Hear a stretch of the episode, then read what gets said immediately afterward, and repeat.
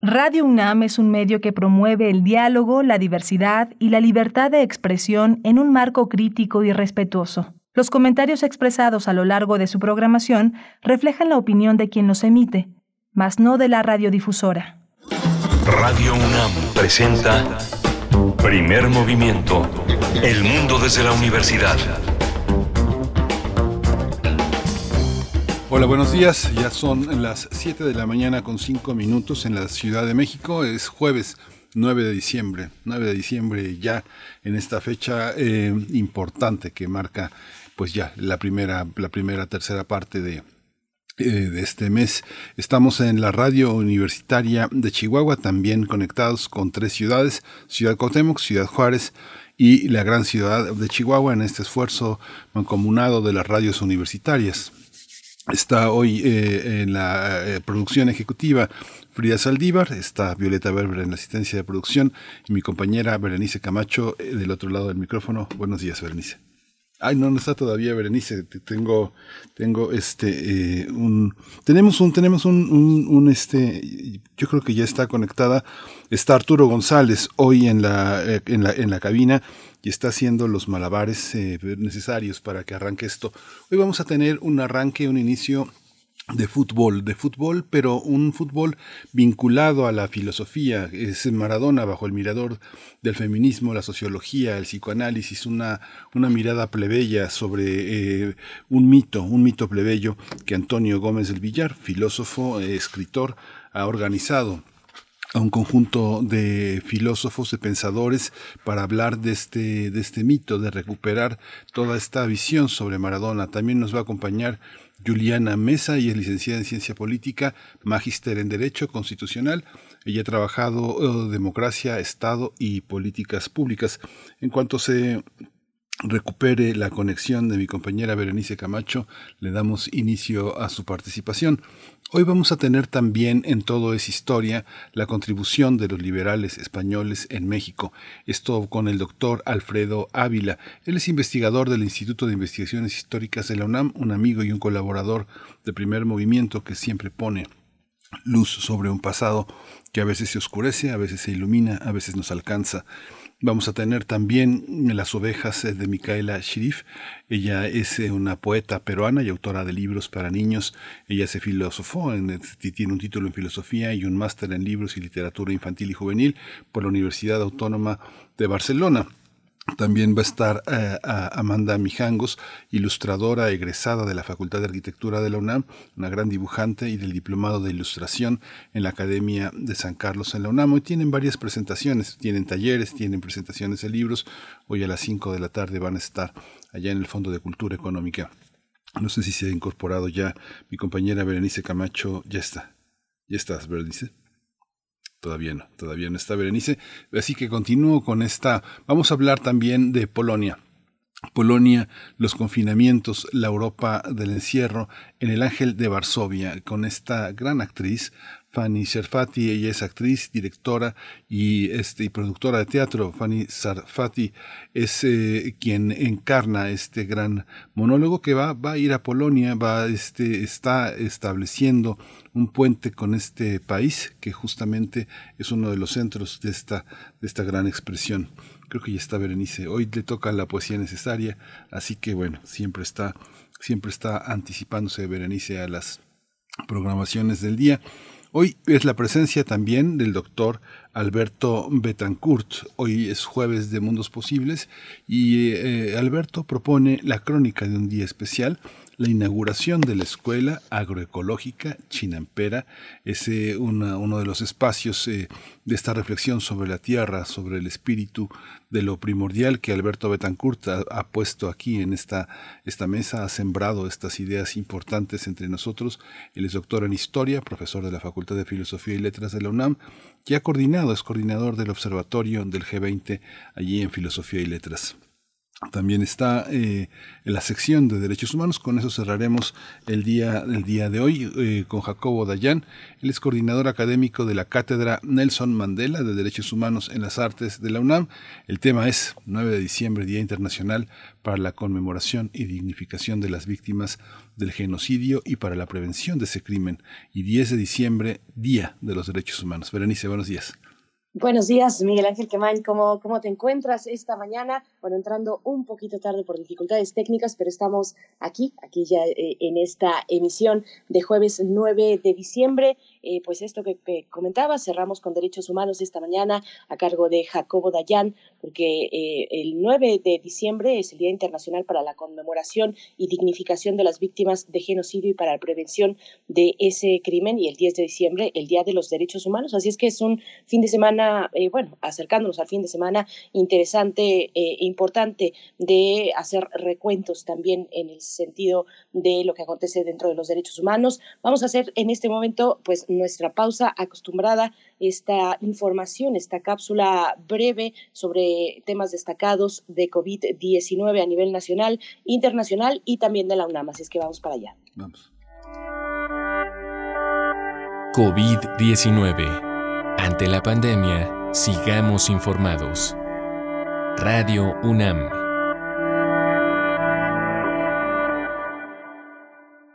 La Secretaría de Salud informó que en las últimas veinticuatro horas se registraron doscientos noventa y dos nuevos decesos, por lo que el número de fallecimientos por esta enfermedad aumentó en México a doscientos noventa y cinco mil ochocientos noventa y tres. Eh, de acuerdo con el informe técnico que ofrecieron ayer las autoridades sanitarias, en este mismo periodo se registraron tres mil doscientos quince nuevos contagios, por lo que los casos confirmados acumulados aumentaron a tres millones novecientos ocho mil quinientos treinta y cuatro, mientras que los casos activos estimados en todo el país por la Secretaría de Salud son diecinueve mil ochocientos sesenta y cinco. En información internacional, la Organización Panamericana de la Salud advirtió que es cuestión de tiempo para que la variante Omicron del coronavirus circule en más países de la región. Eh, Carissa Etienne, directora de la O P S, informó que la nueva variante ha sido detectada en Argentina, en Brasil, Canadá, Chile, México y Estados Unidos. La Agencia de Salud Regional indicó que hay un incremento de infecciones de COVID diecinueve en Canadá y partes de México, como Baja California. Etienne dijo también que la llegada de la nueva variante no significa necesariamente que las cosas serán peores, sino que significa que debemos estar muy atentos en el corto plazo. Eh, la, la UNAM, la Universidad Nacional Autónoma de México y las instituciones de educación superior dedicadas a la generación del saber van a ser protagonistas en dos mil veintidós porque la Organización de las Naciones Unidas lo proclamó como el Año Internacional de la Ciencia Básica para el Desarrollo Sostenible. Así lo consideró William Lee Alardín, coordinador de la investigación científica en la UNAM. Dijo que soluciones a problemas como el sargazo, la creación rápida de vacunas, la calidad del agua o la pérdida de biodiversidad requieren de la ciencia básica sin distingo de si la propuesta viene de las matemáticas o la física de las partículas. De cualquier área del conocimiento se pueden generar ideas que ayuden al desarrollo de las naciones. Vamos a tener hoy recomendaciones culturales. La Filmoteca de la UNAM invita a la proyección al aire libre de La Ilusión viaja en tranvía, una película de mil novecientos cincuenta y tres dirigida por este gran cineasta Luis Buñuel. La cita es este jueves a las seis treinta de la noche, a las dieciocho treinta horas, en los jardines de la Casa del Lago, antiguo bosque de Chapultepec, en la primera sección. Así que bueno, cine al aire libre como en sus orígenes. Por supuesto, no se lo pierdan en la Filmoteca de, bueno, esta propuesta de la Filmoteca de la UNAM, esta proyección en los jardines de Casa del Lago. Hay que abrigarse porque pues ya está pegando fuerte el frío. Vamos a ir con música, pero antes invitarles, como cada mañana, a que nos eh, encontremos en las redes sociodigitales. La coordenada es arroba PMovimiento en Twitter, Primer Movimiento UNAM en Facebook. Vamos a ir con música, Miguel Ángel. Vamos a escuchar a Omuz Sangaré, Yerefagas, la pieza.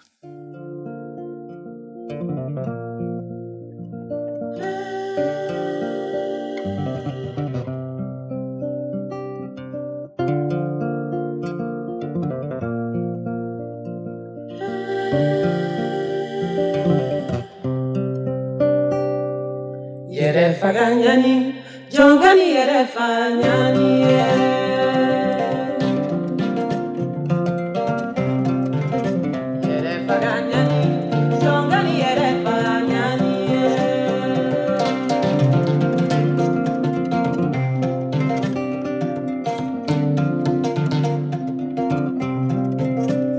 Badenuyo, angana yerefa nyanisiye. Badenuyo, jonti yerefa la. Dunuya sikimano, jonti yerefa nyanisiye. Adamade ya sikikagele, kani yerefa gasa. Bimoko ya sikimano, jonti yerefa nyanisiye.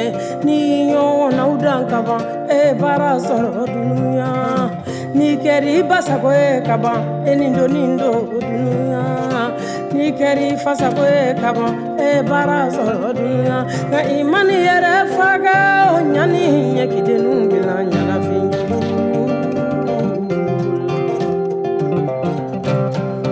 Unumine ufolo koto kosunguru ba muso dentewa. Jongani yere faga nyani nyani te bajama. Yere faga nyani.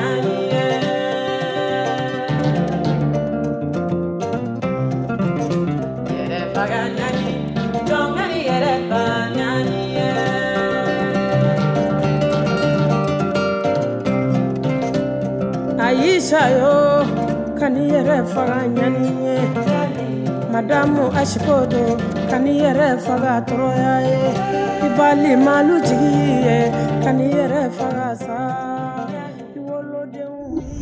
Primer movimiento.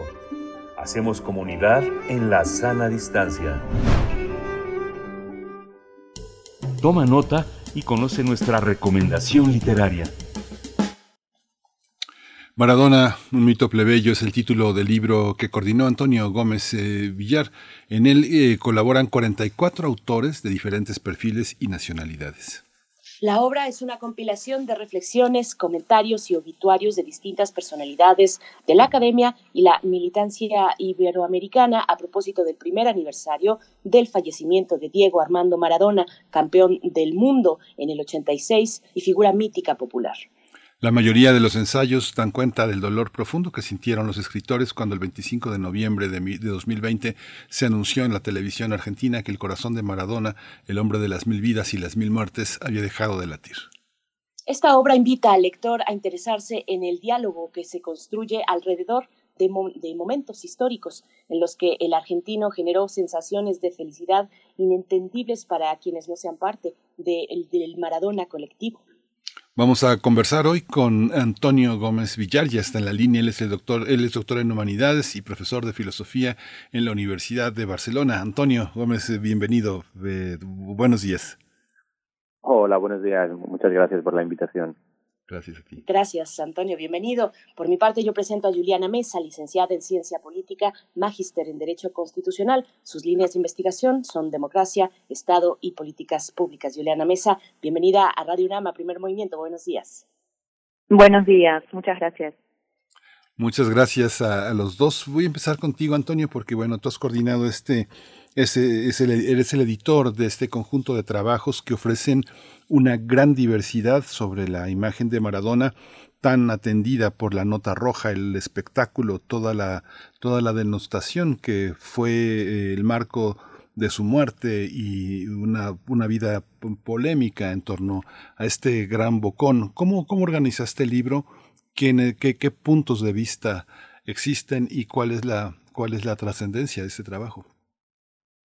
Eh, pues pues sí, la, la elaboración de, del libro comenzó luego de, de la muerte del, del Diego, en, en la que de alguna manera, pues entre cierto ruido cancelador, ¿no?, cierta altanería moral y miradas un poco eurocéntricas, creo que había una línea soterrada, eh, visible, pero un cuerpo sin componer, ¿no?, muy heterogéneo, que daba cuenta de pues de cierta verdad plebeya que anidaba en el gesto de, de Maradona, una verdad contradictoria, pero que atendía a lo que, ¿no?, como digamos, una operación que habilitaba y posibilitaba simbólica y materialmente eh, muchas cosas, ¿no? Es decir, una operación ligada a muchos contenidos imaginarios que, que había introducido su figura, y desde esa perspectiva, el, pues el, eso es un volumen que recoge cuarenta y cuatro perspectivas. Eh, por un lado, pues a autores y autoras que conocía y que sabía que podían aportar una perspectiva interesante, los fui invitando, a, a quienes habían hecho algunas elaboraciones en blogs, en páginas personales, algún artículo de prensa se publicaron o se reescribieron para la ocasión, y otras veces también pues frutos de, de contingencias y de, y de encuentros imprevistos. Eh, pues en el muro de una amiga o amiga de Facebook aparecía una reflexión de un párrafo sumamente aguda e interesante, y me puse en contacto con la, la persona en cuestión para, para ver si podía ampliar eh, esa idea, darle forma de, de texto para, para el libro, ¿no? Y la verdad que, que fue bastante fácil porque acogieron todas la propuesta con, con muchísimo afecto, con muchísimo com compromiso y ha sido una labor de, de edición ba bastante fácil, ¿no? Y sobre todo muy alegre. Mm. Juliana Mesa, licenciada en política, en ciencia política y magíster en Derecho Constitucional, una de las colaboradoras de este libro que pone el acento sobre lo extraordinario. Denostar a, a Maradona, eh, hacerlo como parte de esa prensa del corazón y del espectáculo, significaría negar una parte emocional y muy significativa, no solo de Argentina, sino del fútbol, eh, me atrevería a decir, del fútbol en español. ¿Qué piensas? Sí. Sí, adelante, Juliana. Sí, disculpas que se, se escuchó un poquito cortado. Sí, hay un delay. Eh, sí, eh, entiendo que la pregunta tiene que ver eh, un poco con esta dimensión de, de lo extraordinario y un poco lo que comentaba Antonio recién, este, de esta idea de lo contradictorio, ¿no? Y de lo polémico de su figura y de cómo las repercusiones este, respecto de, de su muerte generaron debates muy, muy hondos que tienen que ver con, con bueno, con esta capacidad de, de sentir dolor y, y de duelar una figura que, que también generó mucha este mucha reacción negativa, ¿no? Sobre todo desde ciertos lugares del feminismo, intentando generar algunas cuestiones eh, vinculadas a cierto monitoreo o vigilancia moral, ¿no? De los afectos. Eh, creo que alguna de las cosas que recoge el libro tiene justamente que ver con esta idea de poder trascender este, ciertas discusiones y poner lo afectivo, la dimensión este, de las narrativas, de los imaginarios, por sobre este, esta, esta intención quizá como, como más eh, punitiva eh, de establecer ciertas cuestiones eh, vinculadas a qué es lo que se puede este, considerar como legítimo, ¿no? Respecto de de aquello que puede doler o no en una sociedad. Me parece que lo popular, lo plebeyo, que, que justamente se resalta en estos relatos, nos permite correr un poco ese eje y poner en discusión algunas cuestiones que, que bueno, que nos parecen relevantes en torno a la figura de Maradona. Uh-huh. Voy con Antonio Gómez Villar, eh, precisamente en todas, en medio de todas esas expresiones, ¿cómo se han decantado, eh, cómo, cómo se han sedimentado estas expresiones que se dieron al momento de la partida de Maradona, cómo, cómo se ven a la distancia de un año, eh, por supuesto en estos testimonios, pero cómo, cómo llega ese fenómeno que desde afuera pues fue asombroso, pero también muy entendible, al menos desde este mirador en el que yo me coloco? eh, Antonio, ¿cómo, cómo lo ves? Y pues yo en, y en, y en relación al, al, al libro, creo que um, eh, a, a mí hay algo que me sorprendía y era la, la capacidad eh, del Diego, por supuesto, no mía, de lograr reunir en torno a un mismo libro a personas, eh, pues profesores, activistas, militantes, etcétera, en que de alguna manera pertenecen al campo político plebeyo en un sentido muy amplio, pero desde una heterogeneidad muy fuerte, ¿no? Es decir, um, pues autonomistas, populistas, psicoanalistas, feministas, libertarios, ¿no? Es decir, eh, aquello que muchas veces eh, no, no logra reunirse, ¿no? O tiene serias dificultades eh, para poder incluso participar de espacios eh, comunes por algunas lógicas instaladas, ¿no? En las las formas políticas eh, plebeyas en un sentido muy amplio. De repente yo creo que, que, que este libro, por un lado, logra reunir esa heterogeneidad, y creo que lo logra porque creo que hay algo en el gesto del, del Diego que tiene que ver con su carácter, vamos a decir, pervasivo, ¿no? Es decir, eh, eh, es aquello... Yo creo que, que la figura de Maradona no, no enmarca tanto una acción colectiva en un sentido identitario, en un sentido autorrefer, autorreferencial, ¿no? No es el que dibuja unos contornos fijos, eh, sino que, que tiene esa potencia de, de impregnar, de, de, de iluminar, ¿no? Y yo diría que las verdades de lo plebeyo tienen bastante que ver con aquella máxima marciana, ¿no? De, de la iluminación general que baña todos los, los demás colores y, y modifica su, su particular. Y desde esa perspectiva... Uh, pues otros planteamientos que también en el interior del campo político plebeyo se mostraron uh, distantes uh, acerca de, de del, del duelar, ¿no? que, que, que decía Juliana. Um, yo creo que, o, o espero al menos, y me parece, el libro es una invitación a, a desplazar, a problematizar Uh, un, de, un debate que, que es en torno al Diego, pero que es más allá del Diego, que es de coyuntura y que es epocal, ¿no?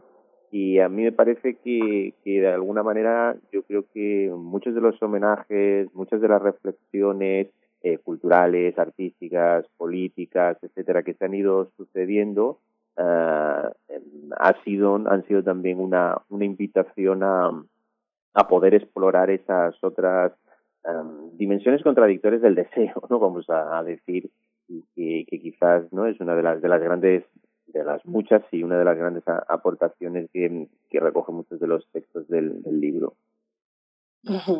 Juliana Mesa, bueno, mencionabas eh, las reacciones desde los feminismos en, en Argentina y, y bueno, recordemos que, recordémosle a la audiencia que la muerte de Maradona tuvo el tino de llegar un veinticinco de noviembre, el aniversario del fusilamiento de las hermanas Mirabai en República Dominicana a manos del dictador Trujillo, y ese veinticinco de noviembre que se ha convertido en el Día Internacional para eliminar la violencia contra las mujeres, pues hubo un cruce ahí eh, muy interesante. Ya lo, ya lo empezabas a abordar. Cuéntanos un poco cómo, cómo se aborda desde este libro y cómo, y cómo se desahogó finalmente esa, esa cuestión, pues a nivel de calle en, en Argentina, en, en las ciudades, cómo, cómo, cuál ha sido ese, digamos, tal vez no sé si desenlace, porque no sé si hubo un punto para un, un punto final en, en la cuestión, pero, pero sí cómo, cómo se fue desahogando ese, ese debate, esas reacciones entre los feminismos y la, y la partida de un mito como el de Maradona. Bueno, es interesante cómo, cómo lo planteas porque, bueno, justamente creo que, que lo que sucedió fue una apertura eh, a ciertas preguntas y a ciertas discusiones que se venían dando en los feminismos en, en torno a otros temas. Obviamente, como cualquier movimiento, está atravesado por contradicciones, pero creo que, que venimos transitando un camino en el cual eh, la cultura de la cancelación, eh, el juzgamiento respecto de lo afectivo, ¿no? Hay, hay muchos este, artículos dentro de, del libro que justamente indagan en estas preguntas, ¿no? Como se puede querer a una persona que tiene prácticas violentas, es legítimo llorarla, es legítimo eh, expresar afectividad respecto de estas personas, cómo eh, es posible cuestionarse Este, lo que planteaba recién Antonio, ¿no? Como la paradoja, la contradicción del deseo, de la afectividad. Creo que eso se puso en el centro de la escena, como vos bien decías, este, la muerte de, del Diego acontece en un, en un día eh, muy significativo para los feminismos y por lo tanto eso eh, recrudeció un poco las reacciones y, y los debates en ese momento, porque justamente este, planteaba esta, esta supuesta contradicción, ¿no? De estar en contra de las violencias contra las mujeres y al mismo tiempo de estar atravesadas por un dolor muy profundo por la pérdida de Maradona. Me parece que en ese sentido este, el libro busca justamente recoger eh, los relatos, las vivencias de una manera eh, transparente, eh, intentando comprender esto que, que también uno de los capítulos, el de Noegal, eh, plantea esto, ¿no? ¿Cómo puede transmitirse la experiencia, ¿no? Los afectos tienen eh, memoria, tienen historia eh, y están atravesados por, obviamente, las biografías de cada una de las personas que fue atravesada, en este caso por, por Diego Maradona, eh, y por lo tanto la afectividad, el dolor que se siente tiene que ver con una experiencia que en algún modo es intransferible. Entonces se plantean también estas contradicciones que suceden con las generaciones que a lo mejor encontraron a un Diego construido por los medios de comunicación y eh, por ciertos sectores de la sociedad, mucho más vinculado a la última etapa de su vida y desprovistas quizá de este, este Diego extraordinario que, que también se retrata en el libro. En ese sentido es cómo transvasar generacionalmente estas experiencias e internacionalmente, por lo mismo que, que planteaban ustedes previamente, este, el Diego en España, el Diego en Italia, el Diego en Argentina, eh, tiene una impronta que quizá eh, en otros lugares, en otras latitudes, sea más difícil de comprender, ¿no? Y en ese punto creo que, que lo que planteas no está saldado, sino que justamente se abre este, con, con nuevas aristas, digamos, para, para seguir pensando. Uh-huh. Hay una, hay una, hay dos colaboraciones muy interesantes. Una es del colectivo editorial Marcha, que, que está representado en esta edición por Nadia Fink, Lisbeth Montaña Erazo y Camila Parodi, que justamente señalan esa maquinaria, esa maquinaria política que eh, detuvo a Maradona en el noventa y cuatro, pero que Este Diego, dice, no aprendió la lección y bueno, fue a plantarse ante el bloqueo contra Cuba, apoyó la revolución eh, bolivariana en Venezuela, jugó al fútbol con Evo, apoyó la paz en Colombia y sin embargo no está peleado con ese feminismo que pelea este colectivo.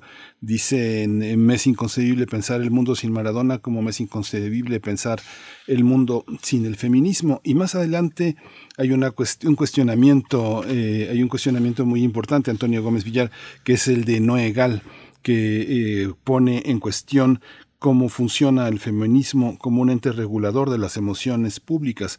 Se puede amar a Maradona con todo lo que con todo el escándalo que está atravesado, hijos e hijas no reconocidos, escándalos, violencias que se hicieron públicas. ¿Cómo es este, cómo es esta entrada en la política? ¿Cómo el fútbol, en este caso que representa Maradona, tiene una incidencia internacional tan poderosa frente a un silencio que, se, que señalas, tú mismo lo señalas, frente al silencio de Messi, por ejemplo? ¿Cómo, lo, cómo, lo, cómo, cómo se observa esa, esas dicotomías, Antonio Gómez Villar? Muy, muy interesante, ¿no? esta, esta, esta reflexión, porque yo creo que eh, eh, la, la erradicación de, de formas simbólicas y, y de, de universos míticos ha sido siempre eje de, del proyecto racionalizador, ¿no?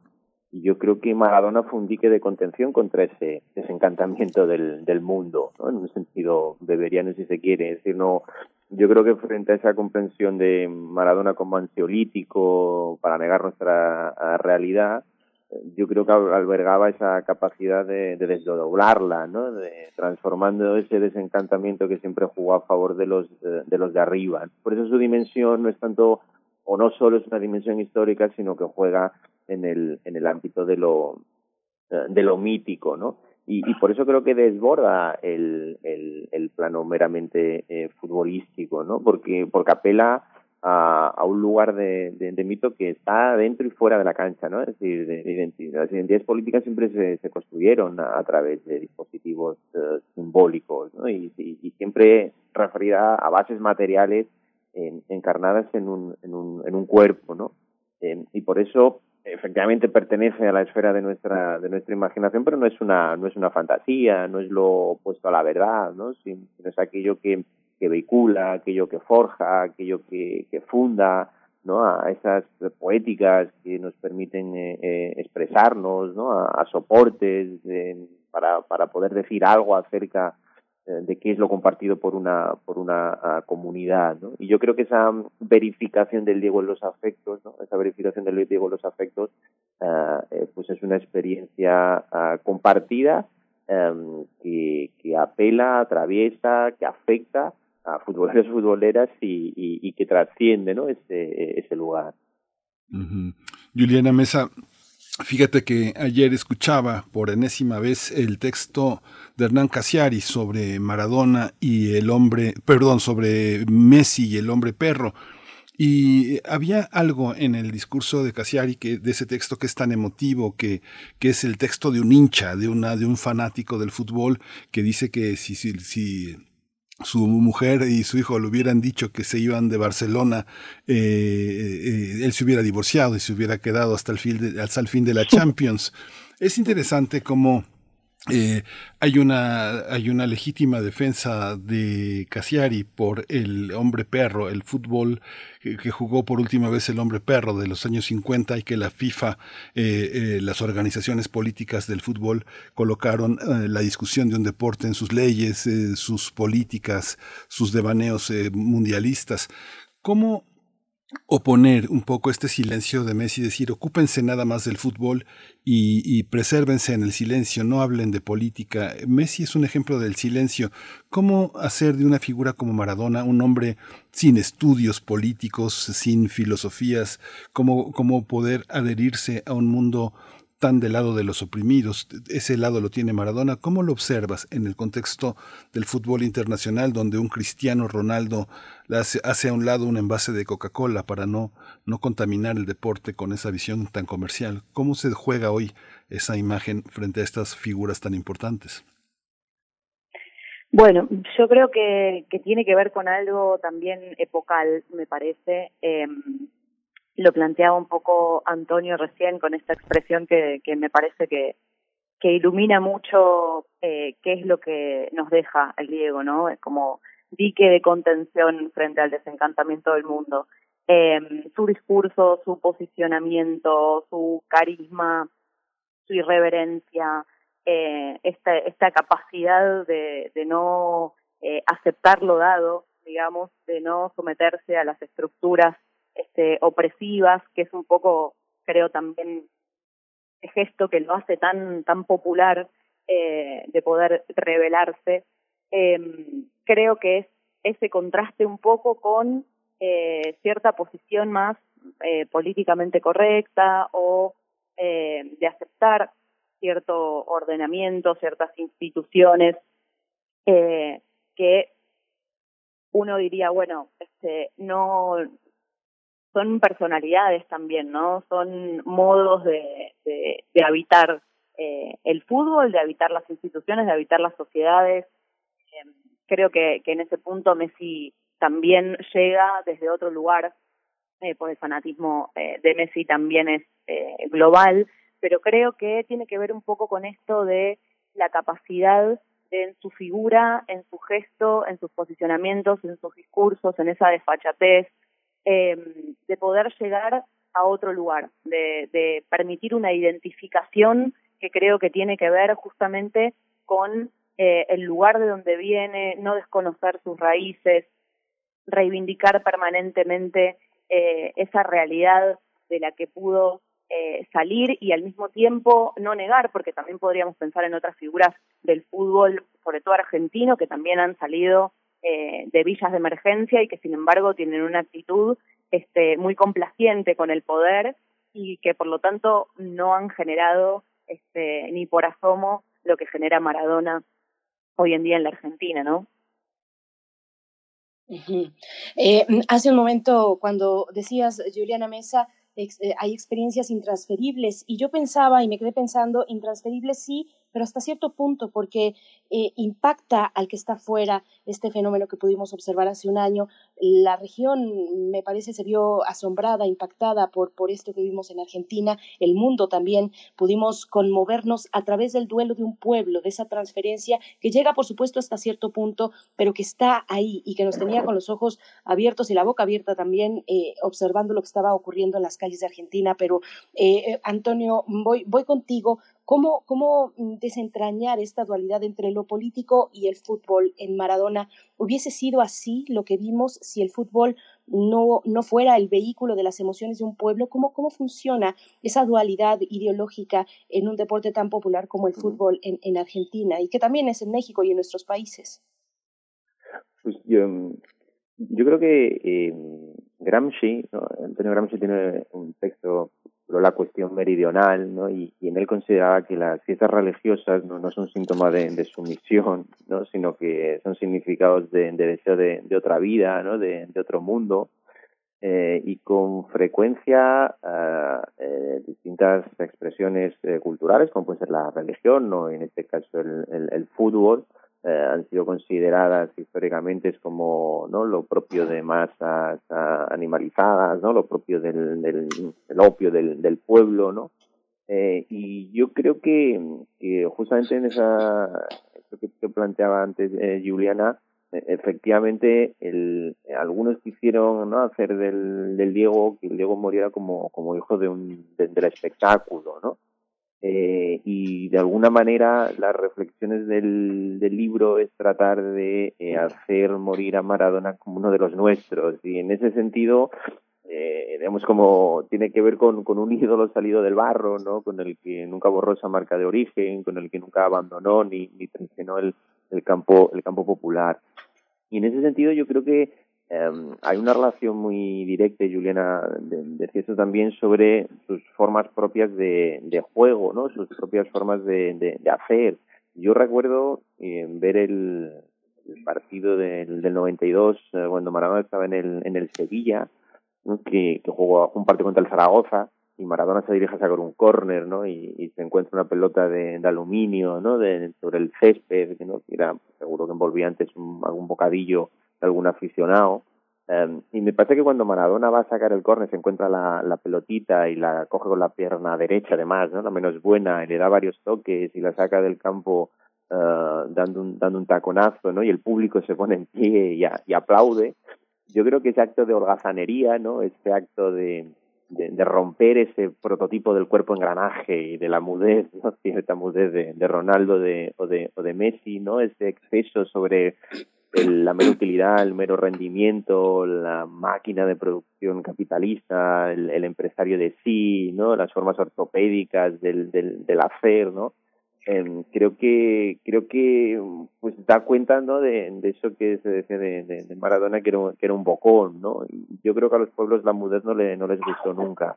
Medio un broma medio en serio, un broma medio en serio decía en, el, en la introducción, en, en, en mi texto, eh, que es como si Messi o, o Ronaldo, antes de salir a un partido, se hubieran leído algunos fragmentos de la crítica de la razón puri, pura, ¿no?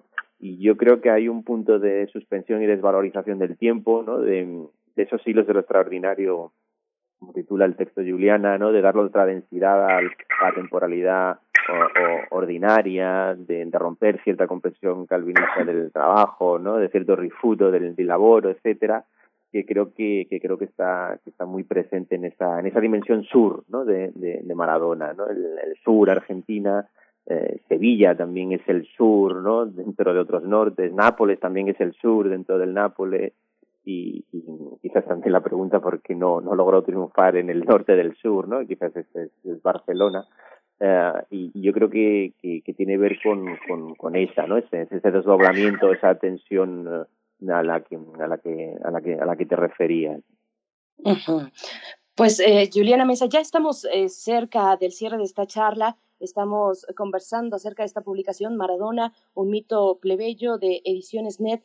Y, y, y, y bueno, lo que puedas compartirnos sobre, sobre esta cuestión que ya apuntaba Antonio Gómez, y, y también para el desenlace tal vez preguntarte um, un poco de manera ingenua si hubo, si hubo un aprendizaje, si a un año de distancia se puede ver un aprendizaje, una sensibilidad distinta desde los feminismos, que en ese momento algunas expresiones se pusieron pues en contra de lo que estaba ocurriendo en torno a Maradona eh, aquel veinticinco de noviembre. Hubo, ¿cómo se ve a la distancia ese momento desde los feminismos, Juliana?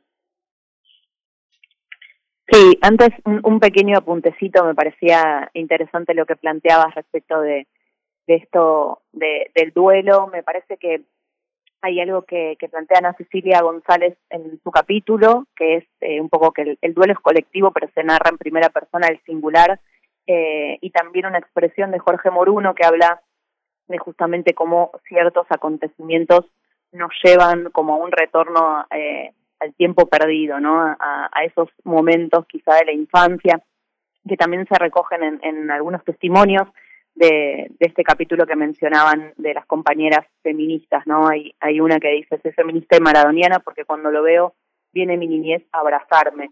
Creo que en ese sentido es intransferible, digo, la, la vivencia de lo que a cada uno y a cada una le evoca, que claramente está atravesado por la dimensión del fútbol, que en nuestro país y en muchos otros países Este, es, es una práctica obviamente este, que teje subjetividades más allá de lo nacional, esta idea de abrazarse con un desconocido este, en, en una cancha, que obviamente vehiculiza eh, las emociones de, de un modo tal vez eh, más intenso, pero que creo que, que lo trasciende ampliamente. Digo, yo no, no me considero este, futbolera y tampoco me consideraba maradoniana, digo, previamente a, a, a lo que sucede el veinticinco de noviembre del año pasado. De hecho, la, la emoción que me desbordó ese día y que me llevó a escribir el texto este, fue sorpresiva para mí en, en ese punto, y creo que es la dimensión de lo colectivo de la que vos hablabas antes, que, que creo que claramente eh, es, es determinante, pero que se anuda obviamente a, a vivencias particulares. Y en relación a, a los aprendizajes, bueno, creo que, que un poco nos lleva a, a vivenciar de un modo más palpable, más concreto, esto que se presenta como una limitación del movimiento feminista, eh, de, de cierta vocación de erigirse eh, como en un en una patrulla de, de, de la agenda política emotiva, de poder trazar como ciertas líneas rojas de, de lo que es, de lo que está permitido sentir y lo que no está permitido. Eh, me parece que justamente lo que abre es un interrogante y un campo de discusión en el que me parece que muchas feministas se han posicionado de manera más clara, ¿no? Creo que en otros casos en donde las discusiones han sido similares, eh, se ha podido como eh, sortear eh, evasivamente el, el conflicto. Creo que Maradona puso en el centro esta contradicción, esta paradoja, este problema que, que al menos nos hace ver de manera más palpable que es necesario dar un debate más serio respecto de, de qué es lo que queremos construir en el movimiento feminista. Uh-huh. Ahí está, ya prácticamente cerramos, pero no, después de esta reflexión de Juliana no me quisiera ir, Antonio Gómez Villar, si no hiciera eh, pedirte una reflexión sobre Maradona y, y, y lo femenino en el territorio del espectáculo y del fútbol, porque francamente eh, yo tenía eh, eh, bastante antipatía porque estaba bastante intoxicado de la de lo que estaba en redes y de los reproches que se le hacían a Maradona, de los videos que circularon, pero francamente este libro este libro ha cambiado mucho de lo que de la percepción que tenía. Hay un acercamiento de muchísimas mujeres sumamente y militantes, inteligentes, académicas, que recuperan esta imagen y que ponen en escena una una figura eh, que, que vale muchísimo la pena repensar y rescatar, sobre todo pensar cómo, cómo qué, qué legado, qué legado de Maradona para, para lo femenino, para la mujer. Eh, eh, ¿Esta reflexión es lo que toca? Eh, pues eh, yo, yo, yo creo no que el, eh, fundamentalmente eh, con los textos que recoge el, en torno a las gambetas desde los femeninos plebeyos y y los textos de otras de otras com, compañeras también, ¿no? Pastora Fili, Filigrana en, en Poéticas y Estéticas del, eh, del Sur y, y, y otras compañeras a lo largo de, de, de, todo el, de todo el libro.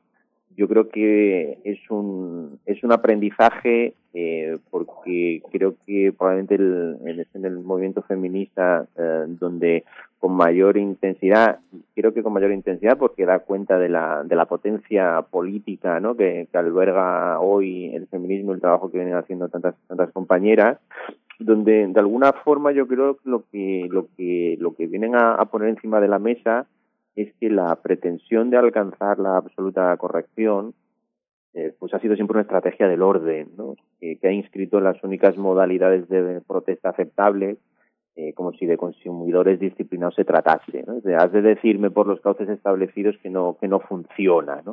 Uh-huh. eh, y por el contrario por el contrario yo creo que la verdad de lo plebeyo siempre se escoró hacia el lado de la moral nietzscheana, ¿no? Y es más allá del bien y del y del mal, ¿no? y y si y si las fuerzas emancipadoras se convierten en una mera máquina moralista, ¿no? En una potencia enjuiciadora, yo creo que corre el riesgo de que el privilegio otorgado, ¿no? a la censura moral termine incluso desactivando aquello que podía tener componentes eh, eh, subversivos, ¿no? Y yo creo que históricamente además los insultos raciales o los insultos a las sexualidades disidentes muchas veces permitieron abrir otras eh, poéticas con las que romper justamente esos lenguajes racistas, esos lenguajes sexistas, esos lenguajes eh, eh, eh, clasistas, ¿no? El, lo que hace Blanqui, ¿no? Con, el, con, lo, con lo proletario lo que hace Malcolm X con lo negro, lo que hace el movimiento queer, etcétera, yo creo que, que fueron gestos que no precisaron de, de la cultura de la cancelación, ¿no? Que no fueron necesarias disciplinas del, del, de, del decir, eh, sino que dan cuenta de que lo plebeyo siempre tuvo un componente emocional, multiforme, tumultuario, ¿no? Absolutamente necesario y que va de suyo en el desordenamiento de cualquier esquema uh, existente. Y yo creo que un proyecto de emancipación siempre será más fuerte practicando la libertad, ¿no? Eh, que limitando su potencia como si fuera un margen de libertad concedido al abrigo de lo, de lo correcto, al abrigo de la defensa de las buenas eh, costumbres, ¿no? Al, al abrigo, en definitiva, del, de cierta moralidad liberal. Eh, eh, que atiende de manera hipócrita, ¿no? al, al síntoma, vamos a decir, ¿no? Estableciendo eufemismos, ¿no? Construyendo eh, eh, tabúes, ¿no? Es decir, que, que qué sentido tiene asumir, ¿no? Formas burguesas que nos privan, por así decir, de las vísceras, ¿no? En, en, en pro pues, de una, de una corrección que al final es el, el mismo eje del dispositivo que luego que luego nos nos nos, destru, nos destruye. Si los sujetos políticos de la emancipación, desde todas las particularidades que podamos pensar, siempre han insultado, desde las caricaturas contra los reyes absolutistas hasta hasta, hasta hoy, ¿no? Y, y por tanto yo creo que lo que lo que insisto, ¿no? Lo que nos muestra la, la intensidad, la riqueza, la la, fe, la fecundidad de, de, de, de esos debates y que se pueden trasladar a otros campos uh, uh, políticos, tiene sí. que ver con que a mí me parece que la prohibición de la palabra visceral, ¿no? Eh, muchas veces es el síntoma de la interiorización de cierto dominio de semiocapitalismo neoliberal, ¿no? Uh-huh. y, y, y yo creo que yo creo que, que, que bueno que, que estas reflexiones, estas prácticas uh, uh, políticas eh, nos permiten habilitar y habitar la discusión desde desde otros uh, lugares. Bien, pues les agradecemos esta conversación. Me parece que tan complejo es el fenómeno del fútbol y, y Maradona como el que se cifra en los movimientos sociales y los feminismos. No todas las luchas feministas son liberales ni blancas, y para muestra nuestra región, pero ahí está este, este libro tan interesante que reúne eh, estas voces en torno a Maradona, un mito plebeyo, donde Antonio Gómez Villar es el editor y que llega a México a través de N E D Ediciones. Antonio Gómez Villar, doctor en Humanidades y profesor de Filosofía en la Universidad de Barcelona, muchas gracias por, por esta participación y esta presencia esta mañana en Primer Movimiento. Pues muchísimas gracias por la por la entrevista, por las lecturas, por las reflexiones, eh, por compartir este diálogo y muchísimas gracias, eh, Juliana. Gracias. Gracias igualmente, Juliana Mesa, gracias por estar con nosotros y, y por esta participación en esta en esta publicación. Hasta pronto. Vamos a ir Muchas con... gracias, hasta luego. Gracias, vamos a ir con música. Esta música es para Ainhoa, que cumple años en esta en este nueve de diciembre, y es Franz Zappa y es Cosmic Debris.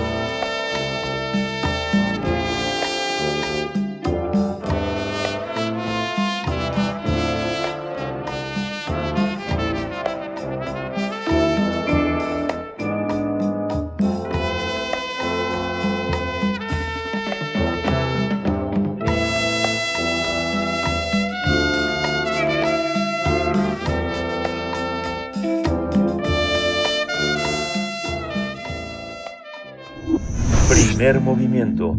Hacemos comunidad con tus postales sonoras. Envíalas a primer movimiento unam arroba gmail punto com. Todo es historia.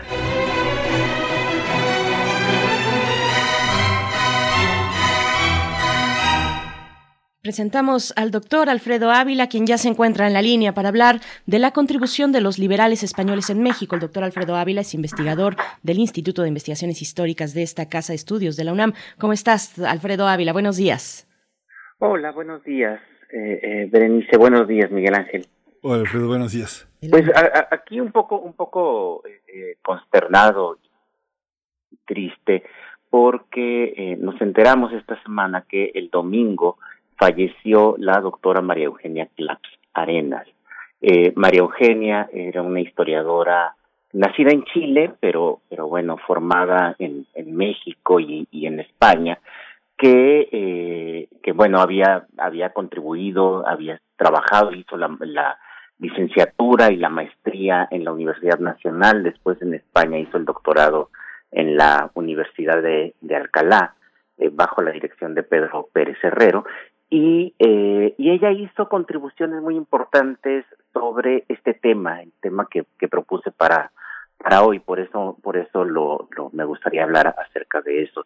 La tesis de, de eh, Marigen, eh, y, y que fue su primer libro además, eh, se tituló Ramón Ceruti y la prensa georgina en, en México. Y eh, fue una, un análisis acerca de cómo el liberalismo mexicano contra lo que decía la vieja tradición historiográfica del país, dominante en el país durante todo el siglo veinte, pues en realidad debía muchísimo al liberalismo español.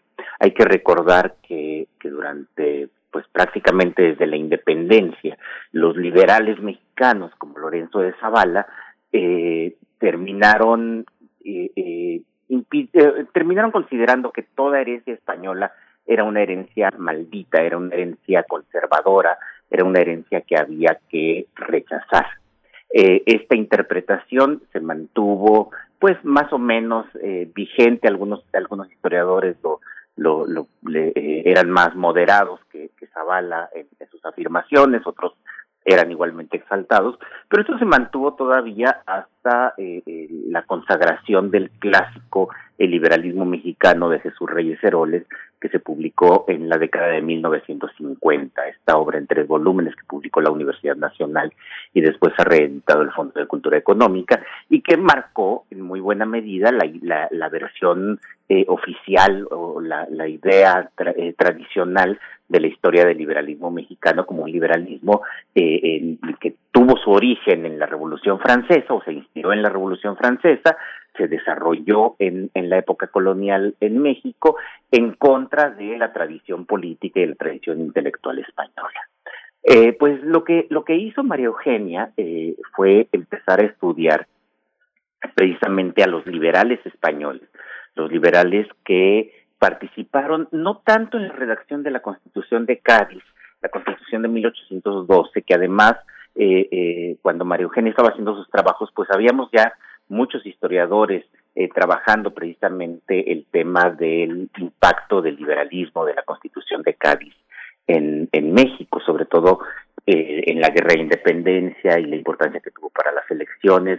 Ya, ya con esos estudios, pues resultaba claro que, que, que aquella vieja idea de que el, de que la eh, el liberalismo, de que España no le debía nada al liberalismo mexicano, pues ya estaba se estaba cayendo. Pero Marigen estudió además a los liberales del trienio liberal, este periodo que va de mil ochocientos veinte a mil ochocientos veintitrés en España y que se caracterizó por el surgimiento de organizaciones comuneras, de organizaciones eh, carbonarias, eh, muy, muy al estilo italiano, muy radicales, un liberalismo muy radical, muy, muy comunitario. Eh, eh, de hecho, hay que, hay que recordar que en buena medida la tradición anarquista española pues nació en, en, entre esa eh, entre esos liberales exaltados, como se les llamaba, y lo que ella descubrió es que muchos de esos liberales terminaron en América cuando el, el absolutismo se restableció en eh, en España, cuando Fernando séptimo restableció en con ayuda francesa en dos mil en, en mil ochocientos veintitrés el, el absolutismo. Pues muchos de estos liberales exaltados terminaron en la cárcel, eh, en algún momento consiguieron salir de allí y muchos terminaron exiliados. Juan Luis Simal eh, eh, ha mostrado cómo ese es el exilio, el primer exilio importante de la historia española por motivos políticos. y eh, muchos de ellos terminaron en Estados Unidos, eh, terminaron en Filadelfia, la, en, pensando en los que vinieron a América, porque te, la verdad es que la mayor parte terminó en Francia y en y en Inglaterra, pero los que vinieron a América terminaron en Estados Unidos. Eh, en América del Sur, la, la importancia de los liberales españoles en América del Sur es, es, es poco estudiada todavía, pero también en Centroamérica y en México, y el caso que ella rastreó en aquella en aquella vieja tesis que después se convirtió en libro, el de Ramón Ceruti, es bien interesante, porque Ramón Ceruti, que había publicado periódicos exaltados en España en la época del trienio, pues llegó a México a publicar periódicos igualmente exaltados, igualmente radicales, eh, eh, de un liberalismo federalista que impulsaba las elecciones, que impulsaba eh, eh, incluso las movilizaciones populares cuando cuando había descontento, eh, y lo hizo en México. Y paradójicamente eh, lo hizo de la mano de Lorenzo de Zavala, ese mismo ese mismo político que, como historiador, decía no le debemos nada a España, y que incluso eh, estuvo a favor de la expulsión de españoles. Pues bueno, terminó eh, siendo gobernador del Estado de México, otorgándole a Ceruti la ciudadanía mexicana para no ser expulsado y que pudiera continuar en México, eh, eh, pues publicando estas ideas, publicando estas estas posturas de un liberalismo muy radical que eh, que estuvieron presentes en esos años en la historia de México y que alimentarían después la tradición del liberalismo mexicano. Y entonces la la, la, la gran originalidad del trabajo de, de María Eugenia fue ese, fue mostrar cómo la historiografía mexicana durante muchas décadas se había empeñado en ignorar o en pasar por alto esa influencia española en, en la tradición liberal mexicana, y pues bueno, es una influencia española que, que ahí está y que merece la pena ser estudiada. Luego también hizo muchos otros trabajos sobre otros periodistas españoles y sobre eh, sobre publicaciones, sobre la, eh, el, publicaciones que españoles en Londres, exiliados en Londres, Eh, hacían para mandar a Hispanoamérica, para esos nuevos mercados de Hispanoamérica independiente. Un trabajo eh, fructífero y lamentablemente que ha quedado trunco por su repentino eh, fallecimiento. Pues Alfredo, siempre, siempre hay un gesto de enorme generosidad y de enorme bondad en tus palabras, en el reconocimiento de los colegas. Eh, muchas gracias, María Eugenia Claps Arenas, quienes... Eh, Eh, tuvimos la fortuna de leerla, de conocer su trabajo. Pues este, yo no estaba, desgraciadamente no estaba enterado. De pronto estas grandes figuras solo pueden ser reconocidas por colegas generosos y, y como tú, como los colegas que tuvo María Eugenia Claps, que están en sus bibliografías y que, y que bueno, pues eh, que quede esto como un testimonio de su paso entre nosotros. Gracias, Alfredo Ávila. Gracias a ustedes, y sí, sobre todo para el público que pues no no no tiene la obligación de conocer claro. todas estas cosas, pero pero bueno, es, es parte de lo que ella se formó en la UNAM y es parte de lo que nuestra universidad también también hace. Claro.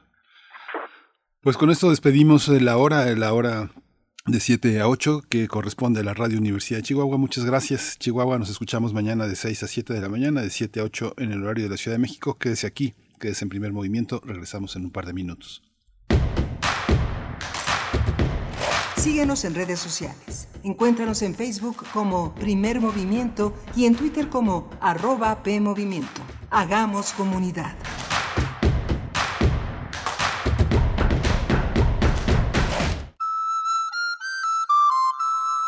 Una palabra. Palabra. Palabra. Palabra. Palabra. Palabra. Palabra. Es más que su propio significado. Lo más importante es cómo quieres que se interprete. Radio UNAM te invita a aprender a transmitir un mensaje hablado con claridad en el taller en línea Voz, tu voz.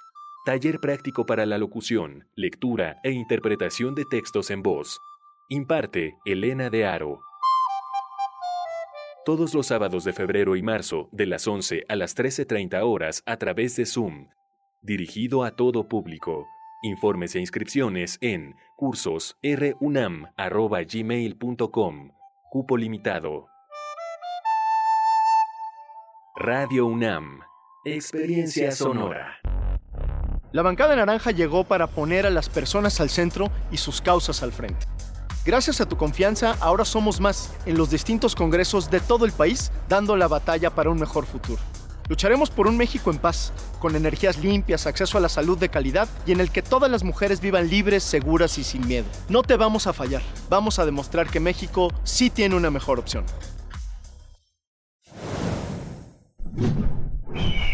Movimiento Ciudadano. El corazón es la caja de ritmos que orienta nuestro camino. Sigámoslo. Que la música sea su alimento. Miocardio, la génesis del sonido. Una transfusión sonora de Radio UNAM para tus oídos. Viernes, dieciocho quince horas. Retransmisión, domingos a las catorce treinta horas. Radio UNAM, experiencia sonora. Queremos escucharte. Llámanos al cincuenta y cinco, treinta y seis, cuarenta y tres, treinta y nueve y al cincuenta y cinco, treinta y seis, ochenta y nueve, ochenta y nueve. Primer Movimiento. Hacemos comunidad. Muy buenos días, bienvenidos, bienvenidas. Estamos en Primer Movimiento, iniciando nuestra segunda hora de transmisión. Hoy es jueves, jueves nueve de diciembre de dos mil veintiuno y ya son las ocho con cinco minutos de la mañana. En este, en este momento nos enlazamos durante esta hora a la radio Nicolaita en el ciento cuatro punto tres de la frecuencia modulada que nos permite llegar a Morelia cada mañana durante una hora de este espacio y que disfrutamos mucho que así sea. Así es que saludos hasta Morelia. Díganos cómo amanece en esta mañana, si nos escuchan desde allá o donde sea que nos estén escuchando. Ahí están nuestras redes sociales, está mm, Tamara Quirós ahí atenta en nuestras redes sociales y todo el equipo para recibir sus comentarios en esta mañana que se encuentra, mm, está Arturo González esta mañana en los controles técnicos. Ay, si no, creo que se, me confundí por ahí, pero... Pero, pero sí, está Arturo González esta mañana en los controles técnicos, en la operación de la consola, acompañando a Frida Saldívar en la producción ejecutiva y Miguel Ángel Quemain en la voz, en el micrófono de este espacio. ¿Cómo estás, Miguel Ángel? Hola, Berenice, buenos días. Buenos días a todos los eh, radioescuchas que nos hacen, eh, nos favorecen con su elección en Morelia, Michoacán. Estamos conectados a la radio Nicolaita, en esta gran radio universitaria que tiene esta presencia en el estado de Michoacán, y gracias a las redes a las redes eh, sociales y a la transmisión en internet, pues llega a todas partes donde quiera y pueda ser escuchada. Eh, vamos a tener una hora eh, in- interesante también. Vamos a tener la presencia de, eh, de Micaela Chirif y, y de Amanda Mijangos. Ellas son dos autoras de literatura infantil y han estado presentes en, este, en esta feria del libro de Guadalajara de manera colateral, porque Micaela Chirif, bueno, formó parte de los autores que de esta de esta polémica que se generó en torno a los autores invitados por el gobierno anterior y a los desinvitados por el gobierno presente en Perú. La presencia de Perú pues fue caótica eh, al interior de, de la comunidad de escritores eh, peruanos, pero, pero bueno, ya está eh, Micaela Chirif eh, entre nosotros eh, con esta contribución de literatura infantil, de un taller para niños que justamente empieza dentro de unos, unos minutos. Eh, no concluiremos con ella la entrevista, se tiene que, se tiene que ir, pero Amanda Mijangos continuará con nosotros eh, en la línea hablando de la ilustración, de, toda esta, de todo este mundo que empuja la literatura para niños. Bernice. Por supuesto. Bueno, Micaela Chirif, que estudió filosofía en la Pontificia Universidad Católica del Perú, tiene un máster en libros y literatura infantil por la Universidad Autónoma de Barcelona y, como bien dices, bueno, escribe poesía y libros ilustrados para niños. Y Amanda Mijangos, pues que, que es ilustradora y que pues estaremos compartiendo con ustedes acerca de Las Ovejas. También tendremos teatro después, Polonia, los confinamientos y la Europa en el encierro en El Ángel de Varsovia. Vamos a hablar de esta obra, El Ángel de Varsovia, que se presenta en Foro Shakespeare con Fanny Sarfati. Eh, Sarfati, ella es actriz, directora y productora de teatro, así es que, bueno, una hora muy disfrutable y dedicada a la cultura, esta que inicia ya en este momento, Miguel Ángel. Sí, vamos a, vamos a tener esa presencia y, bueno, vamos a, tenemos una... una eh, tarde interesante también con Alberto Betancourt en Los Mundos Posibles, la crónica de un día especial, la inauguración de la Escuela Agroecológica Chinampera. Es un acontecimiento fundamental para dar continuidad a una enorme tradición de vinculación con la tierra, y eso lo trae Alberto Betancourt, doctor en Historia, profesor de la Facultad de Filosofía y Letras de la UNAM. Y cerramos con Derechos Humanos. La emisión de hoy, Jacobo Dayan, coordinador académico de la Cátedra Nelson Mandela de Derechos Humanos en las Artes de la UNAM, porque hay conmemoraciones importantes el día de hoy y mañana también. Hoy el Día Internacional para la Conmemoración y Dignificación de las Víctimas de Genocidio y para la Prevención de ese Crimen. Y el día de mañana, diez de diciembre, Día de los Derechos Humanos. Así es que, bueno, este el menú de esta mañana aquí en Primer Movimiento. Vamos con nuestra nota cultural, con nuestra recomendación cultural literaria. Primer Movimiento. Hacemos comunidad en la sana distancia.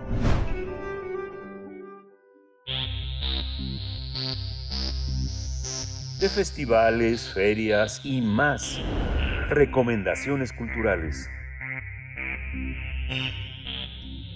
Si las personas suelen contar ovejas para conciliar el sueño, ¿qué contarán estos animalitos perdón, cuando no pueden dormir? Este es el hilo conductor del libro Las Ovejas, de la escritora Micaela Chirif, quien cuenta de qué manera logran dormir. Pero todas estas ideas están acompañadas de ilustraciones con pinceladas de colores que parecen acuarelas bajo la autoría de Amanda Mijangos. Algunas ovejas cuentan flores, un girasol, dos rosas, tres geranios, cuatro jazmines y así. Otras narran cuentos sobre rinocerontes, aviones, arcoíris o sobre ovejas que viven muy muy lejos. Eh, más tarde, cuando ya están dormidas, algunas tienen pesadillas, pero en otras ocasiones vuelan libres entre sueños azules, morados, verdes y blancos. Micaela Chirif imagina que las ovejas también sueñan con lobos. La relación entre versos y dibujos, imágenes, es tal que el lector se pregunta ¿quién ilustra a quién? ¿Qué fue primero, el texto o la imagen? Sin embargo, la cohesión entre ambos hace posible una respuesta y da paso a otro cuestionamiento. ¿Quién sueña a quién? ¿Las ovejas a los niños o viceversa? Pues vamos a conversar con, eh, de, de, sobre estos dos libros, eh, El Mar, que lo presentarán hoy a las cinco de la tarde en la Librería Rosario Castellanos del Fondo de Cultura Económica, y Las Ovejas. Está ya en la línea Micaela Chirif. Ella es poeta peruana, autora de libros para niños, se licenció en Filosofía y tiene un máster en Libros y Literatura Infantil y Juvenil por la Universidad Autónoma de Barcelona. Bienvenida, Micaela, gracias por estar aquí. Hola, buenos días, muchas gracias por la invitación. Buenos días, Micaela Chirif. Por mi parte presento a Amanda Mijangos, ilustradora, egresada de la Facultad de Arquitectura de la UNAM y del Diplomado de Ilustración de la Academia de San Carlos, de San Carlos, igualmente aquí en esta casa de estudios. Ha ilustrado literatura y poesía en distintas editoriales. Amanda Mijangos, bienvenida a Primer Movimiento. Qué gusto estar contigo esta mañana. Hola, muchísimas gracias. Buenos días. Muchas gracias, buenos días. Pues empezamos contigo, Micaela, porque te tienes que, que te tienes que ir a un taller que empieza ya en, en unos cuantos minutos. Cuéntanos cómo es hacer, eh, cómo es la presencia de Perú en el contexto de los libros eh, infantiles. En América Latina sa- sabemos que se hacen unos libros eh, eh, muy hermosos. Sin embargo, a veces eh, los recursos editoriales, el papel, los costos, hace que una editorial se repliegue o avance. ¿Cómo es el caso de Perú? Bueno, en el caso de Perú, la verdad es que la literatura infantil, el, el ámbito de la literatura infantil es bien reducido. Eh, ha crecido un poco en los últimos años, pero es muy pequeño, eh, por, básicamente por cuestiones económicas. Yo creo, ahora el Ministerio de Cultura de Perú tiene algunos fondos para financiar, pero muy pequeños aún para financiar proyectos de este tipo. Eh, y entonces, por falta de recursos a lo largo de toda la cadena de libros, la verdad es que es un área que se ha desarrollado muy poco, aunque hay algunos esfuerzos importantes en los últimos años para la, en la búsqueda de que eso crezca un poco más, ¿no? De todos modos, hoy sí la literatura infantil en el Perú, cosa que no pasaba hace unos años, tiene de alguna manera un lugar dentro de la literatura, es reconocida de alguna forma como parte de la literatura, pero todavía falta mucho trabajo por hacer. Amanda, te, estaba confundido. Quien se tiene que ir a un taller de ilustración eres tú. Pero cuéntame, cuéntame, este, en los minutos que nos queda, cómo, cómo, eh, cómo trabajar a la distancia. Tú trabajas con muchos autores. Esta pandemia ha hecho que se trabaje a la distancia, aunque en realidad muchos de nuestros ilustradores mexicanos lo han hecho así desde hace ya varios años. Cuéntanos cómo ha sido este proceso, cómo es este proceso de trabajar con, lo, con los autores y trabajar con la literatura infantil desde la ilustración. Eh, Pues bueno, es verdad que el trabajo de los ilustradores y las ilustradoras es un trabajo como aparentemente solitario, porque estás un poco como en tu casa, en tu taller, en tu estudio, te pones a dibujar y ya está, ¿no? Pero para mí es muy importante también la parte que viene antes, como todo ese proceso que tiene que ver con la conceptualización, el acercamiento al texto, este, como como todos estos pasos previos antes de siquiera poner una raya en una hoja en blanco. Y durante ese proceso también eh, me parece que es muy importante recordar que si hay un objeto o un un, un cómo poder cómo poder decirlo, sí, un objeto, no un producto, un objeto eh, que tiene una naturaleza colectiva como de por sí, es definitivamente un libro. Entonces, eh, como que en este proceso de trabajo es importante poder contar también con el diálogo entre el editor o los editores, eh, los escritores o la escritora, en este caso con Mica. Eh, así que si bien hacer las imágenes es una cosa que va haciendo uno por su por su cuenta, las imágenes finales, toda esa otra parte es es bonito siempre poderla desarrollar de alguna manera en colectivo, que fue el caso de este libro de Las Ovejas. Y Sonia, que era nuestra directora de arte en la editorial Limonero, estaba en Argentina, Mica estaba en Perú y yo estaba acá, ¿no? Entonces sí era era era chistoso porque no nos conocíamos más que a través de la pantalla, pero finalmente también si algo más o menos bueno trajo la pandemia es precisamente como poder acortar las distancias con un montón de plataformas, ¿no? Entonces no diría que fue que fue difícil, más bien al contrario, si había como alguna angustia, de pronto era fácil decir, ah, necesito una reunión, ¿a qué hora pueden? Y ya coordinábamos horas y listo. Amanda, me sigo con, contigo ya para el último momento, antes de que te retires. ¿Qué sensibilidad o qué herramientas se requiere ejercitar, qué músculo se requiere ejercitar en el trabajo de ilustración para saber acompañar al texto? Cada proyecto, me imagino, será distinto. Eh, en algunos casos la imagen eh, será fundamental para narrar esa historia, en otras está acompañando y en otras serpentea junto con el texto y tiene un peso eh, pues muy equitativo. ¿Cómo, cómo ves qué tipo de sensibilidad se requiere en la ilustración para, para poder detectar específicamente cómo acompaña, cómo se acompaña texto e ilustración? Creo que apuntas muy bien con respecto como a las cualidades que va tomando la, la imagen ilustrada a lo largo de un, de un objeto ilustrado. Eh, no siempre puede tener el mismo volumen, digamos, ¿no? Creo que para hacer ilustración es muy importante entender que tiene un papel necesariamente de, de acompañamiento o de como subordinación en relación al texto, no porque eso signifique que el texto sea más importante, sino porque generalmente existe primero. Y es la labor un poco de la imagen eh, ocupar o hablar en los silencios que el texto permite. Y por lo mismo hay que tener como, como una lectura siempre muy atenta, ¿no? Y entender que finalmente lo que va a hacer la imagen, eh, sobre todo en libros como, como Las Ovejas, que tienen una cualidad más de libro-álbum, es tratar de construir una relación como inseparable o indivisible entre esos dos elementos, de tal suerte que el texto, por su parte, conforme un libro de alguna manera o de la idea de una cosa, por su lado. La imagen, si se la quitáramos, también se transforma y juntas conforman un libro distinto, ¿no? Es un poco esta cosa de trazar caminos que van como medio paralelos y que de pronto a cada tanto se construyen puentes entre texto y imagen por los que el lector puede atravesar y de pronto decir, ah, esto iba por aquí, esto iba por aquí, para luego otra vez separarse un poquito y irse por su lado. Creo que un poco la cosa también para hacer ilustración es pensar eh, qué qué tipo de claves o de o de elementos o de pistas vas dejando a los lector, a los lectores para que descubran conforme van recorriendo los libros, ¿no? Y tratar de entender que que no se trata de dar soluciones o de aleccionar de alguna manera, sino más bien de ir haciéndole preguntas a los lectores. En el caso de este libro es pensar eh, un poco como esa introducción que daba, ¿no? ¿Qué es un niño? ¿Qué es una oveja? ¿Qué significa dormir? ¿Qué significa soñar? Parece que podríamos responder ya como, como fácilmente a esas preguntas, pero no necesariamente, ¿no? De eso se trata también imaginar, de poder empezar a o volver a pensar desde cero qué es ese mundo que nos rodea y cómo interactuamos. Uh-huh. Micaela Chirif, háblanos de estas de estas publicaciones, El Mar y Las Ovejas. En Las Ovejas se plantean preguntas que uno fácilmente puede asociar con, con reflexiones profundas, iniciáticas, filosóficas, y, y yo creo que el público eh, más joven, el público infantil, pues habla ese lenguaje filosófico. Cuéntanos de estas obras, Micaela.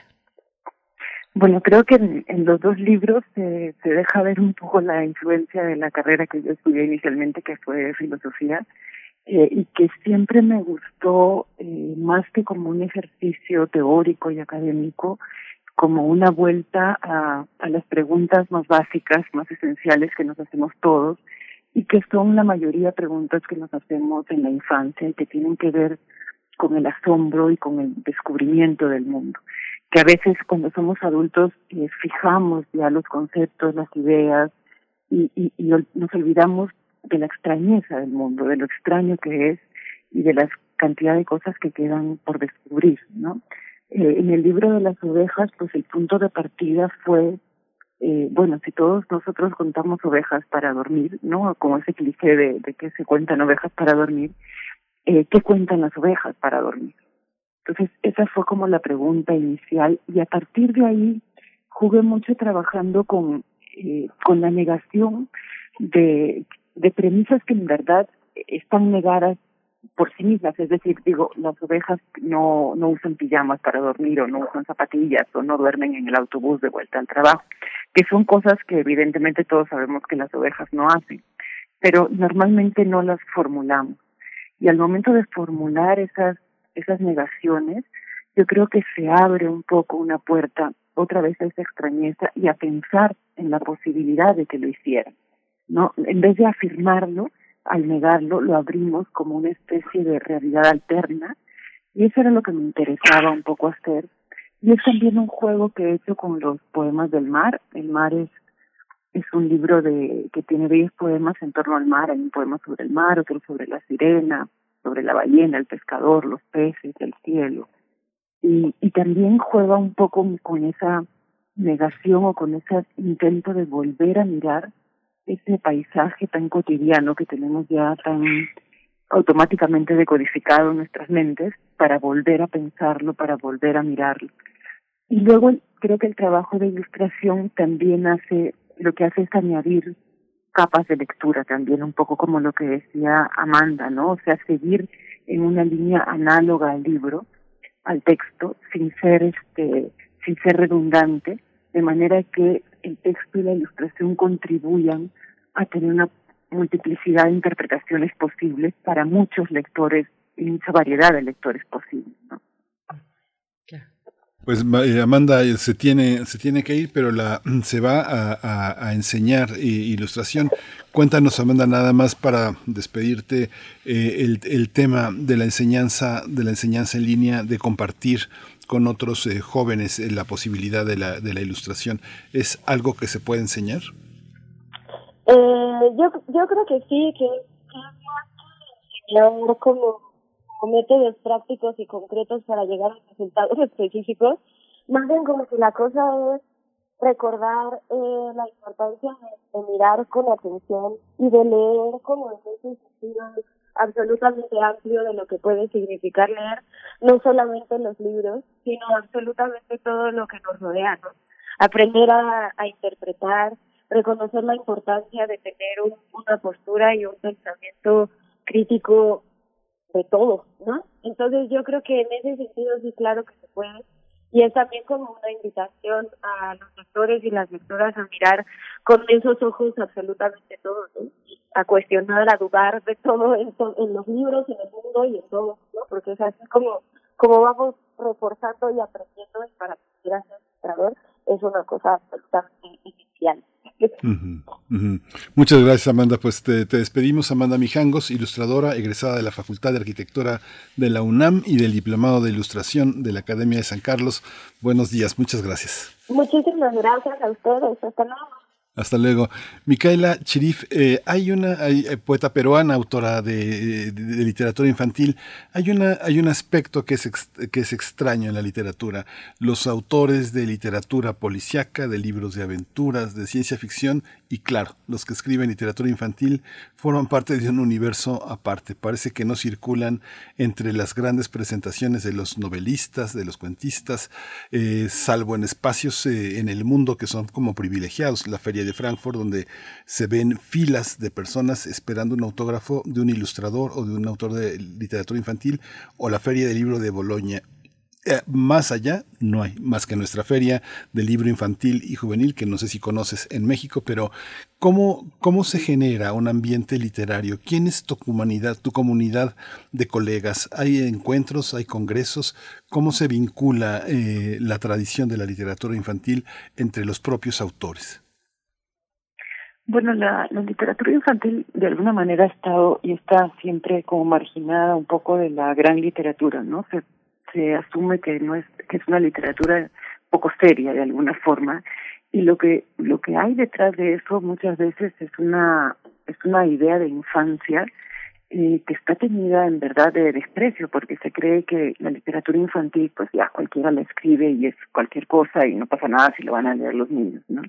Cuando en realidad es la literatura que cumple una función formativa importantísima, ¿no? Eh, como tú dices, y hay y sí hay, claro que hay una comunidad muy grande de, de literatura infantil.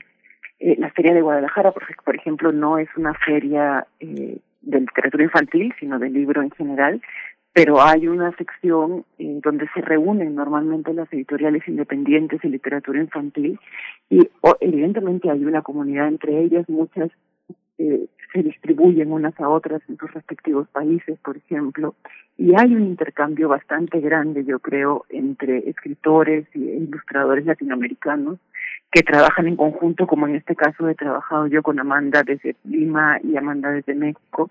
Entonces sí hay una comunidad grande, pero es verdad que todavía hay una cierta marginación de la literatura infantil con respecto de la gran literatura, ¿no?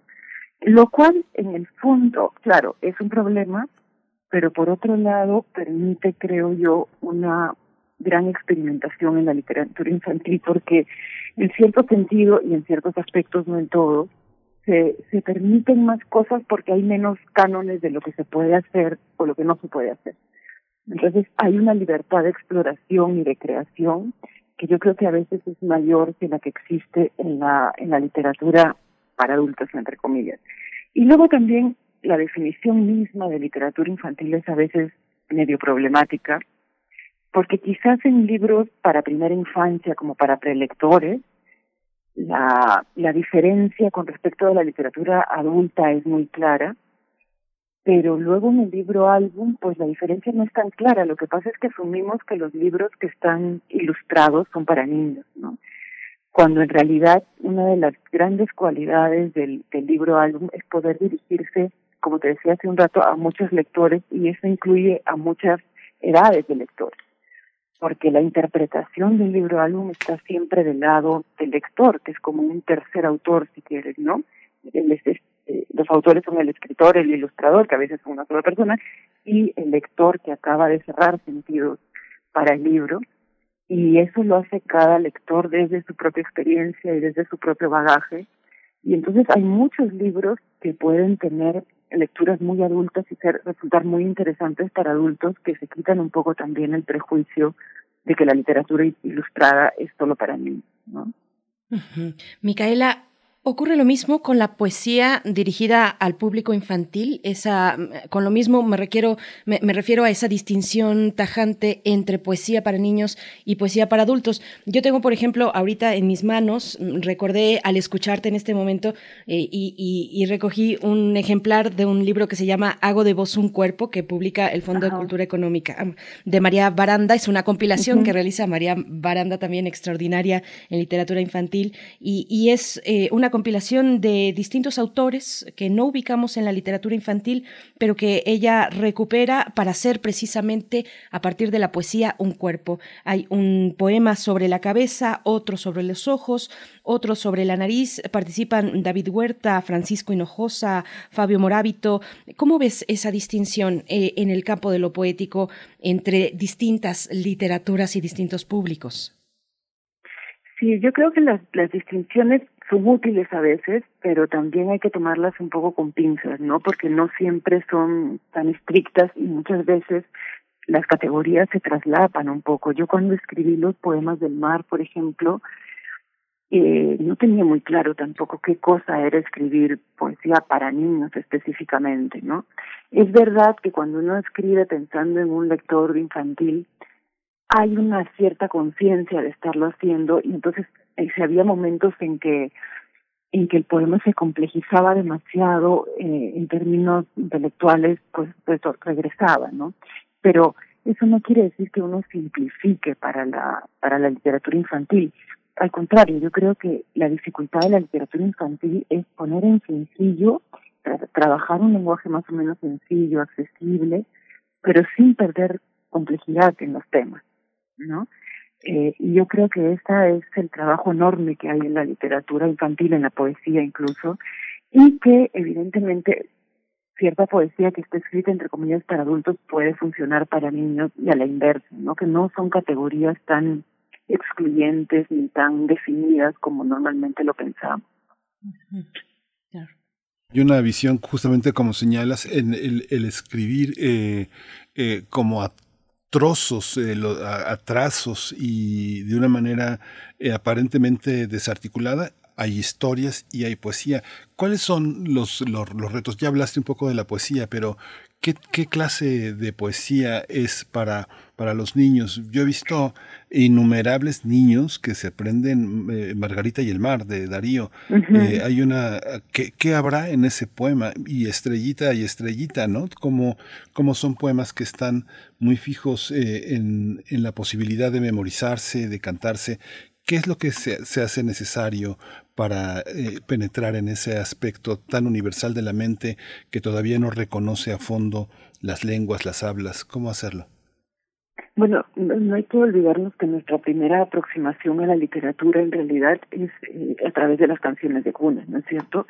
Y antes de que un niño o una niña entiendan el significado de lo que se dice, eh, lo que lo que perciben es un ritmo, una musicalidad de las palabras. Entonces, la primera aproximación a la lengua y a la literatura es por la prosodia y por la musicalidad de las palabras, y a través de ellas, poco a poco, vamos entrando en lo que podemos llamar los significados y los sentidos. Entonces, una de las cosas fundamentales, no la rima, porque muchas veces la rima es forzada y, y tenemos muchos ejemplos también de literatura infantil rimada, muy forzada y muy banal, pero sí es fundamental el ritmo y la musicalidad de los textos.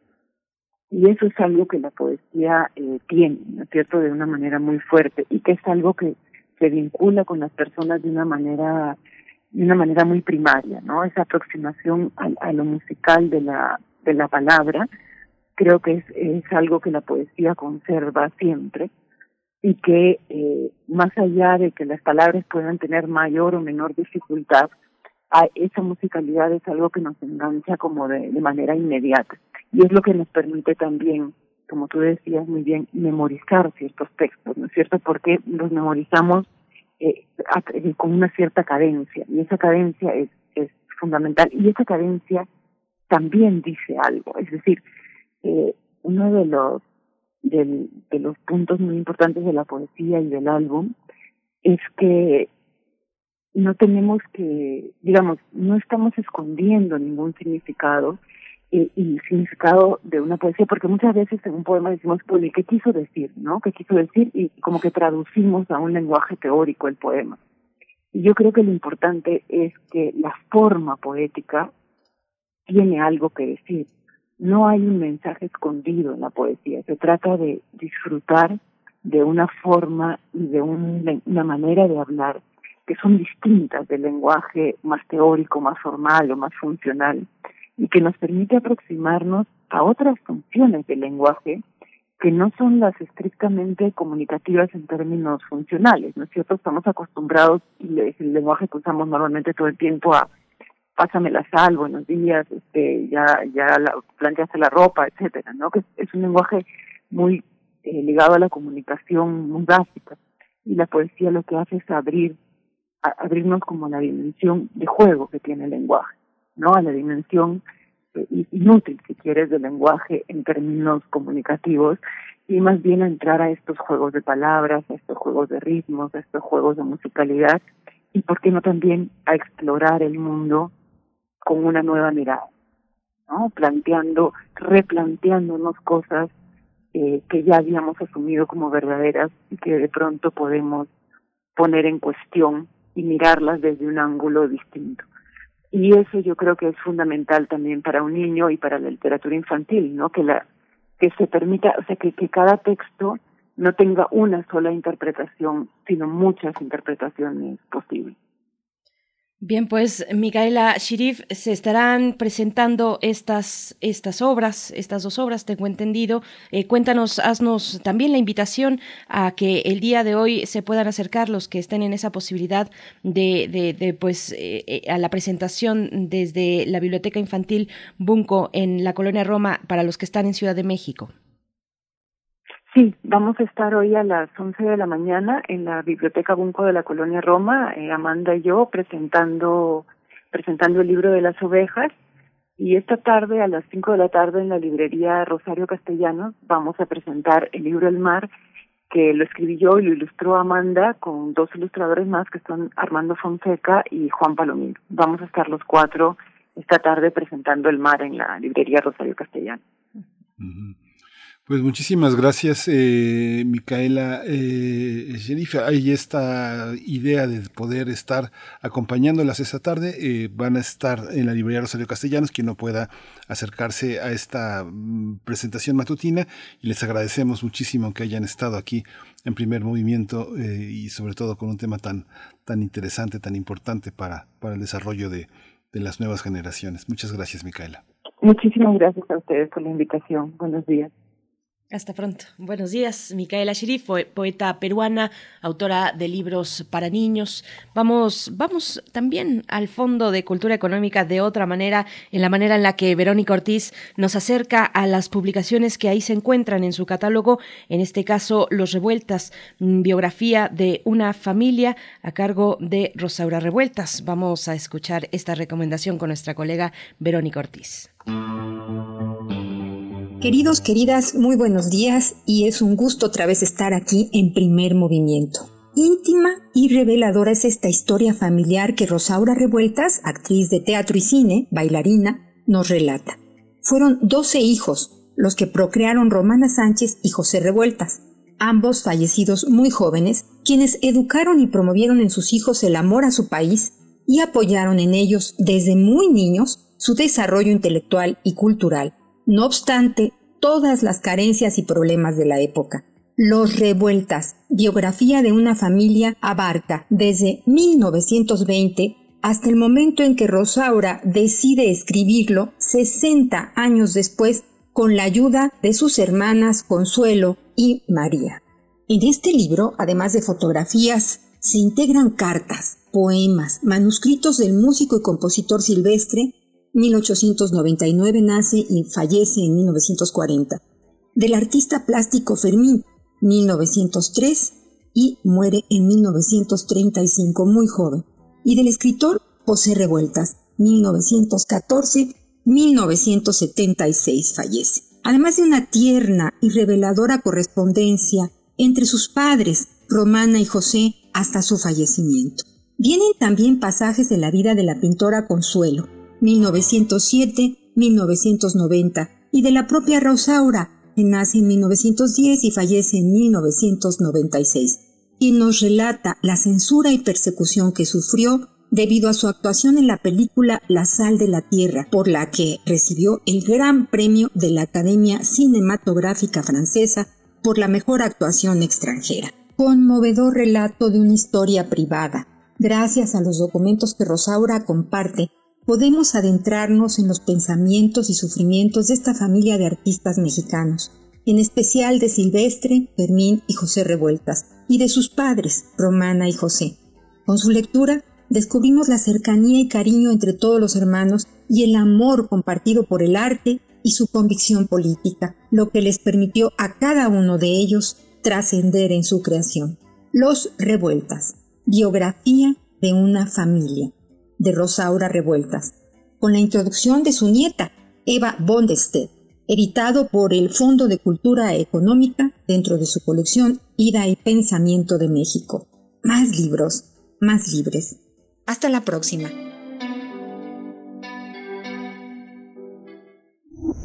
Primer movimiento. Hacemos comunidad en la sana distancia.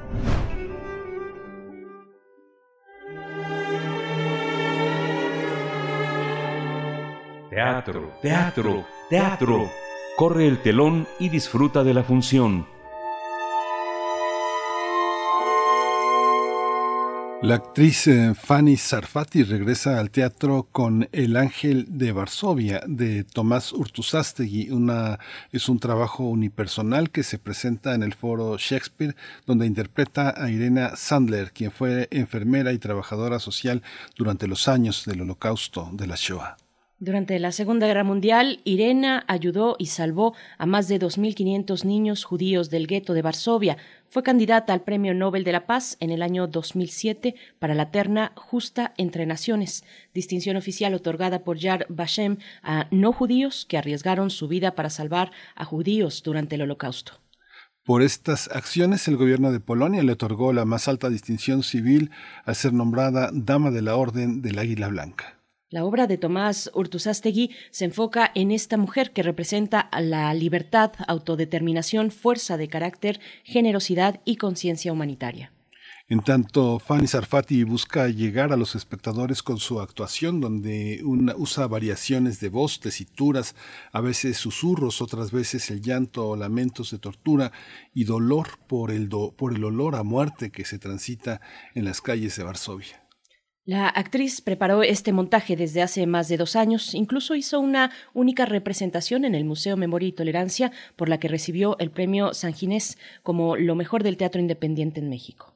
Esta puesta en escena la dirige Carlos Rangel y se presenta todos los jueves a las ocho de la noche en el Foro Shakespeare, que está ubicado en la Colonia Condesa. Así es, y bueno, vamos a tener esta mañana una conversación con Fanny Sarfati, eh, quien llevará la obra de Tomás Urtusástegui a Polonia. Fanny Sarfati es actriz, directora y productora de teatro. Fanny, bienvenida a Primer Movimiento, buenos días. ¿Qué tal? Buenos días, qué gustazo estar en su programa, de verdad, me honran mucho y pues aquí estoy lista y atenta. Muchas gracias, Fanny. Pues un trabajo bueno. Te vas a Monterrey, vas también a Chile, vas a Panamá.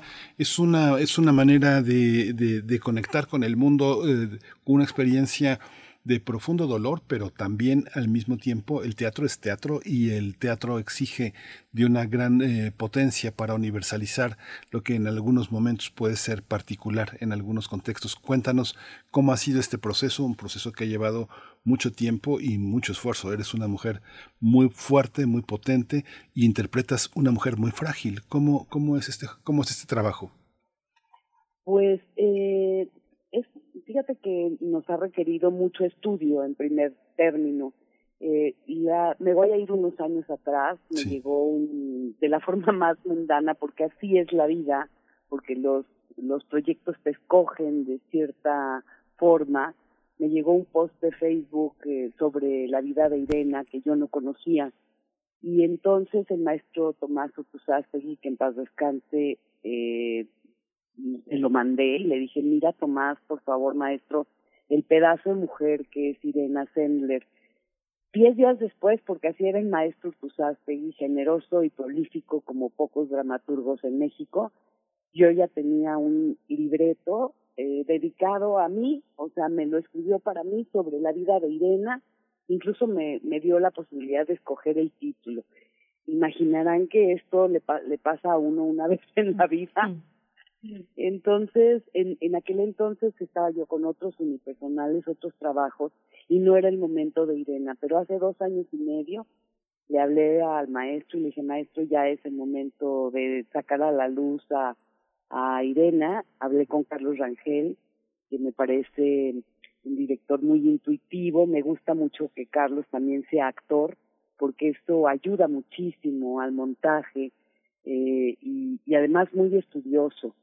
Empezamos a estudiar el libreto y empezamos a estudiar la vida de Irena Sendler, que como tú bien lo mencionas y lo mencionó también Berenice, pues fue una mujer que salvó dos mil quinientos niños de las garras del nazismo en una época muy cruenta, muy dura, y además se encontraba precisamente en Varsovia. Ella nació en Okhotsk, y Okhotsk está a doce kilómetros de Varsovia, pero ella era eh, trabajadora social y enfermera, y en esa calidad podía entrar al gueto de Varsovia porque tenía una amiga dentro del gueto de Varsovia y a su familia, y pues en mercado negro meter cosas. Su primera labor fue muy hormiga, fue una labor de sacar uno por uno, pero después se une a la resistencia polaca, que era la Cegota, y junto con la resistencia polaca tienen la posibilidad, imagina tú, de, de unir un círculo virtuoso de muchísimas personas, héroes anónimos, como ella misma los los menciona, que hoy ya no viven y que merecen un homenaje. Y a mí me, me, me pareció enternecedor. Parece una mujer frágil, pero en realidad es una mujer muy fuerte. Fue eh, una mujer que, que tenía eso que se necesita para salvar al mundo. Y, y creo que es digno de un aplauso de pie. Uh-huh. Eh, Fanny, ¿cómo fue tu proceso de, pre- de preparación, tu trabajo de, de preparación del trabajo actoral frente a este, que es un privilegio y al mismo tiempo una, una gran responsabilidad? Pero ¿cómo fuiste construyendo esa idea tuya eh, de este de este personaje, de Irena?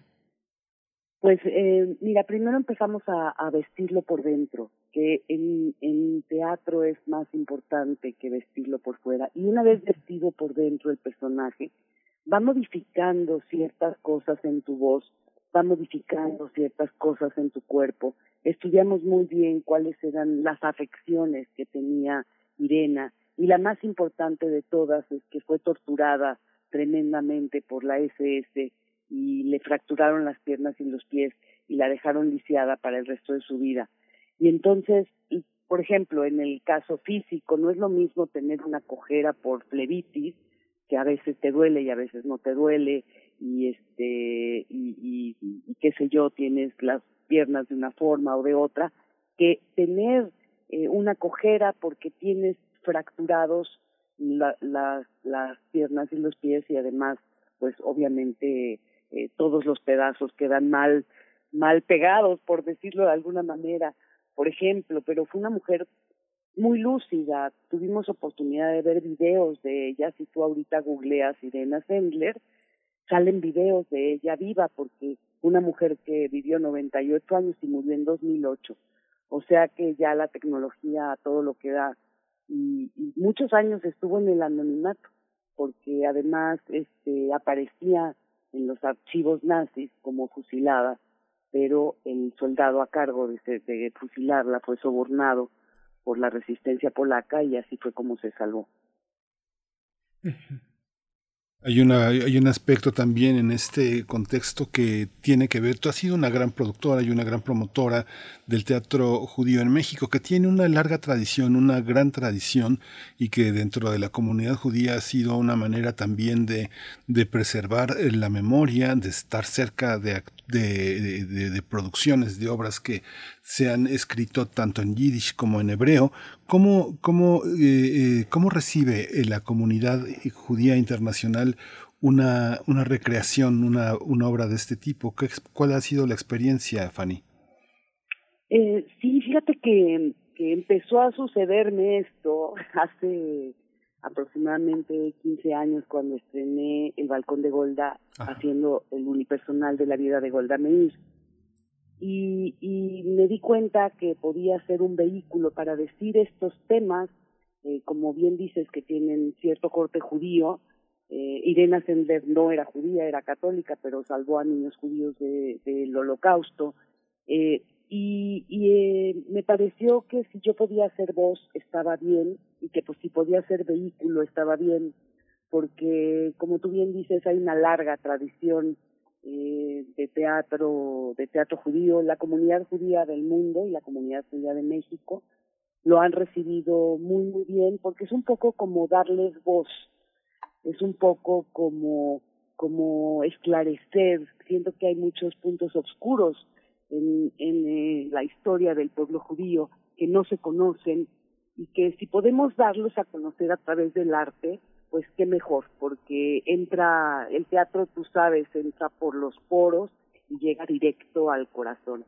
Y creo que ha sido no solamente para la comunidad judía de México y del mundo, sino para para el público en general, ha sido eh, muy agradecido eh, esta temporada, esta primera temporada que justo termina hoy a las ocho de la noche, pero reinicio el trece de enero, todos los jueves, también en el Foro Shakespeare. Eh, eh, el público ha sido agradecido, eh, se ha volcado, han sido ovaciones de pie. Eh, no, no podemos estar más agradecidos con la vida, porque además creo que después de la pandemia le ha dado una un twist, un giro impresionante a la obra. No es la misma obra que se presentó en el Museo de Memoria y Tolerancia, que, que, que fue muy bueno y nos la pidieron para, para el evento de la Ciudad de México del Día Internacional del Holocausto, pero, pero maduró de una forma impresionante. Carlos y yo lo sentimos desde el primer día que nos volvimos a juntar, eh, con miedo de que el público no fuera al teatro por la pandemia. Eh, eh, entendemos eso, pero también entendemos que es un público ávido ya De, de con todos los cuidados del mundo, ver y estar. Pero lo que le da este giro impresionante es que eh, la pandemia nos hizo a todos, es lo más democrático que le ha pasado a la humanidad, porque todos nos tuvimos que encerrar, todos comprendemos lo que son las ausencias ahora, las ausencias de veras, y todos comprendemos lo que son las pérdidas de veras. Y lo más triste que le pasó a esta obra es que el maestro Tomás Urtusástegui murió justamente en este periodo pandémico, y que esta fue la última obra que vio, así que le seguiremos haciendo homenaje a su bendita memoria, también a la memoria del maestro Urtusástegui. Fanny, y, y bueno, con toda esa, con toda esa memoria, con todo aquello que, que se va arrastrando en la vida y en un momento tan, tan fuerte para la humanidad como este, ¿qué significa para ti llevar a Polonia esta esta obra? Cuéntanos de, de ese proceso, eh, cuándo cuándo se dará, eh, cómo te estás preparando para llegar allá. Fíjate que aún no hay fecha. Okay. Fue una idea que se le ocurrió justo antes de la de la pandemia al embajador de Polonia, que además la embajada de Polonia en México ha sido realmente muy muy eh, están conmovidos y emocionados que una compañía de mexicanos Eh, ponga eh, en el teatro, en escena, la historia de una polaca ilustre. Y fue una idea que se le ocurrió al embajador entonces de por qué no la llevamos a Polonia, y dije, pues claro que sí, se tienen que concretar muchas cosas, pero cuando cuando esto suceda voy a ser muy feliz. Y justo el jueves pasado fue una función en la que estuvo presente eh, el pues el mundo oficial polaco, y que bueno, al parecer este Eh, digo, hay una superstición de no hablar mucho de lo que va a pasar, pero evidentemente eh, Polonia está en esa tesitura, y sobre todo en el terreno del teatro. ¿Cómo, cómo observas ahora el teatro en esta, en este aparente semáforo que ha bajado en Latinoamérica, pero que en Europa se ha intensificado, que es, que es, no permite en este momento tener fechas para reaperturas de teatros, de danza, de música? ¿Cómo eh, esta, esta contingencia está tan rebasada en tiempos de, de, pues, de convergencia? Mientras unos cierran, otros abren. ¿Cómo ha sido para el teatro y cómo es para, para los proyectos que tú misma realizas al interior de una comunidad que es tan internacional? También perteneces a un conjunto de, de, de, de, de, de artistas que viaja mucho. ¿Cómo, cómo ha sido esta experiencia, Fanny? Pues eh, ha sido un poco frustrante también, porque los artistas nos hemos tenido que, que quedar en casa muchos, much, pues, mucho tiempo. El artista escénico, sobre todo la danza, la música, el teatro, hemos tenido que, que, que parar nuestra actividad, y ahora estamos apenas iniciando. y tenemos ahora el peligro de otra, ya sabes, de todo el cal, de todo el abecedario griego, el Omicron, Delta, Epsilon, ya no sabemos ni cómo se llaman las nuevas cepas. Pero, ¿sabes qué decidimos? Eh, bueno, yo internamente y mi equipo, vivir solo por hoy. Hoy estamos haciendo planes. Hoy me han llamado para ponerle fecha a Polonia, para ponerle fecha a España, para ponerle fecha a, a Panamá, para ponerle fecha a Chile, para ponerle fecha a los Estados Unidos en San Diego y en Miami. Y todos estamos diciendo, ok, vamos a poner una fecha, vamos a hacer como si nada estuviera sucediendo. Y ¿sabes qué? Si el día de mañana dicen Omicron te regresa a tu casa, pues te vas a tu casa, pero no te quedas sin duchar, no te quedas impávido como, como bueno, es que va a suceder algo. Mejor lo proyectas, mejor te enfocas, mejor comprendes que esto es así como la vida, ¿no? Eh, que un día te dicen, hoy ya no puedes, y pues, ni modo, lo, lo recalendarizarás. Pero hoy estamos poniendo fecha, te digo, para... Eh, Polonia justo no tiene fecha, pero Panamá tiene ya una fecha probable en abril, los Estados Unidos también en el mes de abril, porque además se conmemora el veintiocho de abril el levantamiento del gueto de Varsovia. Entonces todo el mundo quiere como sus funciones alrededor de esa fecha, que es tan importante y, y, y viene tan al caso con la historia del Ángel de Varsovia. Eh, también, este, repito, en Chile están esperando cosas internas del gobierno chileno para podernos dar fecha. Y así estamos todos un poco, pero planeando, pero luchando, pero haciendo. Fanny, pues antes de que nos invites a la función de esta noche en el Foro Shakespeare, y, y entiendo, ya pasamos eh, eh, esa parte de la charla donde hablamos del proceso creativo, pero sabrás que naturalmente desde este espacio pues nos, nos importa mucho lo que tenga que ver con las posibilidades de la voz y del sonido, y en la introducción hacíamos mención de precisamente del trabajo vocal, de tu trabajo vocal, de encontrar esos tonos, esas tes- tesituras, expresiones desde la voz, de expresiones de dolor, por ejemplo. Háblanos un poco, antes de, de despedirnos y de invitar a la audiencia a que, a que se acerque esta noche, háblanos de ese trabajo vocal tuyo, cómo fue el, el proceso eh, para ti, eh, Fanny. Sí, eh, fíjate que eh, yo me, como, como actriz, cada quien, como actores, cada quien tenemos una, una diferente metodología para crear nuestros personajes. A mí hace ya varios años el maestro Miguel Sabido Eh, me dio toda una cátedra, y además pusimos eh, eh, las tentaciones de María Egipciaca con él, eh, y me, me mostró la teoría del tono, que es una teoría que él, él, eh, él hizo, pues, ¿no? Que se maneja por nodos de energía, y esos nodos de energía eh, los tiene situados en, en el cuerpo, tipo los chakras, vamos a decir. Entonces tienes que saber mayormente en dónde se deposita el personaje que estás eh, personificando. Nosotros todos como personas, la gente que es más racional tendrá su nodo de energía entre en el entrecejo, la gente que es más emocional lo tendrá a la altura de los ojos o en, en el pecho, eh, en fin. Entonces, bueno, con esa metodología y con todas las implicaciones eh, de bordado fino de Carlos Rangel, fuimos eh, eh, haciendo estos diferentes personajes también, porque no solamente en escena ves a Irena, aunque es un, un, un unipersonal, sino que ella hace alusión a su padre y, y se deposita en el en la energía del padre para decir cosas.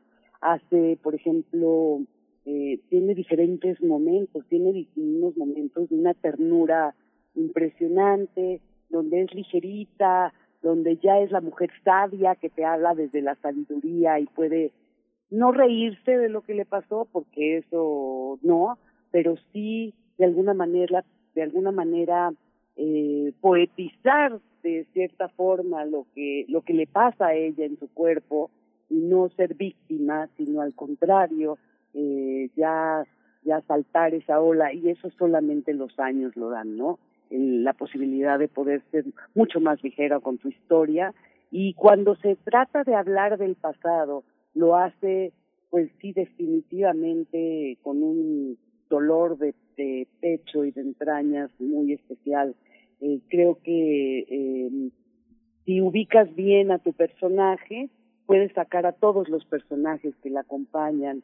Eh, hicieron, nos hicieron dos voces en off. Pilar Bolívar hizo la voz de una madre y Jair eh, Campos hizo la voz del soldado nazi, que ayudan al personaje.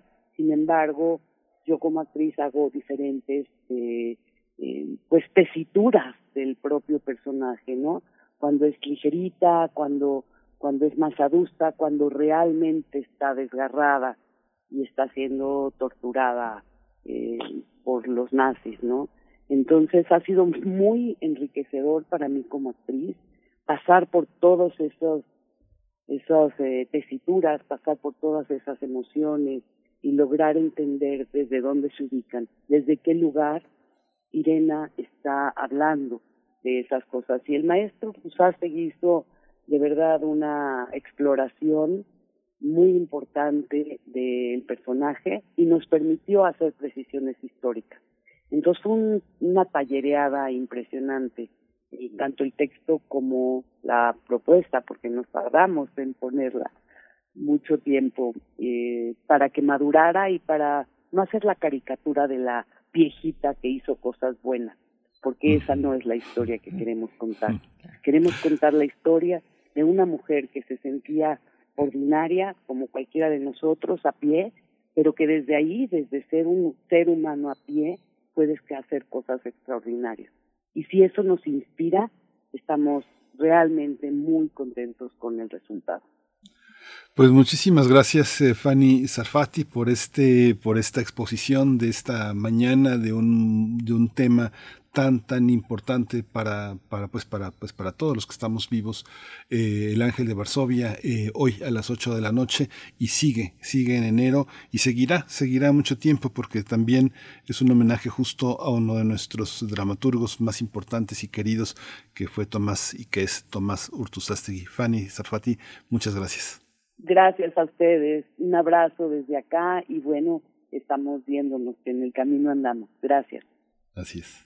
Gracias, hasta pronto, Fanny Sarfati. Recuerden, esta noche, veinte horas, Foro Shakespeare, El Ángel de Varsovia. Vamos ya al corte y a despedirnos de la Radio Nicolaita. El día de mañana, cuando ya sea viernes, nos encontramos a las ocho de la mañana allá en Morelia, en el ciento cuatro punto tres. Nosotros nos quedamos aquí para Los Mundos Posibles con el doctor Alberto Betancourt, pero antes vamos al corte. Síguenos en redes sociales. Encuéntranos en Facebook como Primer Movimiento y en Twitter como arroba PMovimiento. Hagamos comunidad.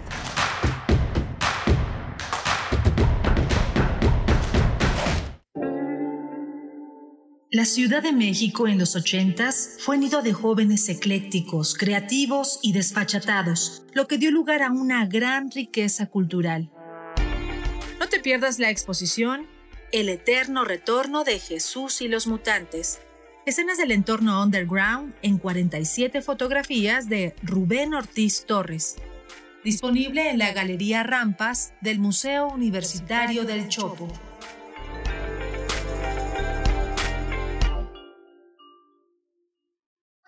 Noviembre estuvo genial. La consulta infantil y juvenil fue todo un éxito. Participamos millones de niñas, niños y adolescentes. Lo hicimos de forma virtual, pero también de manera presencial. En las más de treinta y siete mil casillas que el I N E instaló en todo México. Tus opiniones servirán para que quienes deciden nos tomen en cuenta en los temas de cuidado del planeta, nuestros derechos y nuestro bienestar. Ve los resultados en I N E punto M X. Gracias por moldear tu futuro. ¿Te toca vacunarte contra la COVID diecinueve? Antes de ir, come bien y toma tus medicamentos. No llegues con mucha anticipación. Hidrátate bien con agua natural. Si tienes dudas, visita mi vacuna punto salud punto gov punto M X. Recuerda, la vacuna te protege y protege a quienes queremos. Cuidémonos entre todos, vacúnate y no bajes la guardia. Gobierno de México. Este programa es público ajeno a cualquier partido político. Queda prohibido el uso para fines distintos a los establecidos en el programa. Hipócrates dos punto cero. Mantenerse informado es parte importante de la vida. La información nos da la oportunidad de tomar las mejores decisiones, principalmente para la salud. Soy Mauricio Rodríguez. conductor de Hipócrates dos punto cero, donde cada semana llevamos para ti los mejores contenidos y especialistas en materia de salud. Escúchanos. Hipócrates dos punto cero, martes a las dieciocho horas, por Radio UNAM. Experiencia sonora. La ciencia que somos. La ciencia que somos. Iberoamérica al aire. Descubre la ciencia que está presente en tu día a día a través de cápsulas, reportajes, entrevistas y reportes en vivo. Viernes de diez a once horas por el noventa y seis punto uno F M. La ciencia que somos. Iberoamérica al aire. Una coproducción de Radio UNAM y las Direcciones de Divulgación de la Ciencia y de las Humanidades.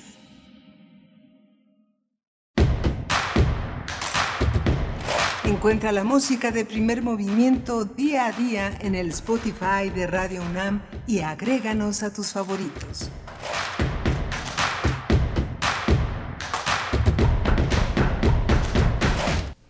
Hola, buenos días. Ya son las nueve de la mañana con cuatro minutos. Ya nos dieron las nueve y estamos aquí en Primer Movimiento en Adolfo Prieto doscientos treinta y tres en la Colonia del Valle. Arturo González está en la en los controles técnicos esta mañana y está Frida Saldívar en la producción ejecutiva, Violeta Berber en asistencia de producción y mi compañera Berenice Camacho en la conducción de Primer Movimiento.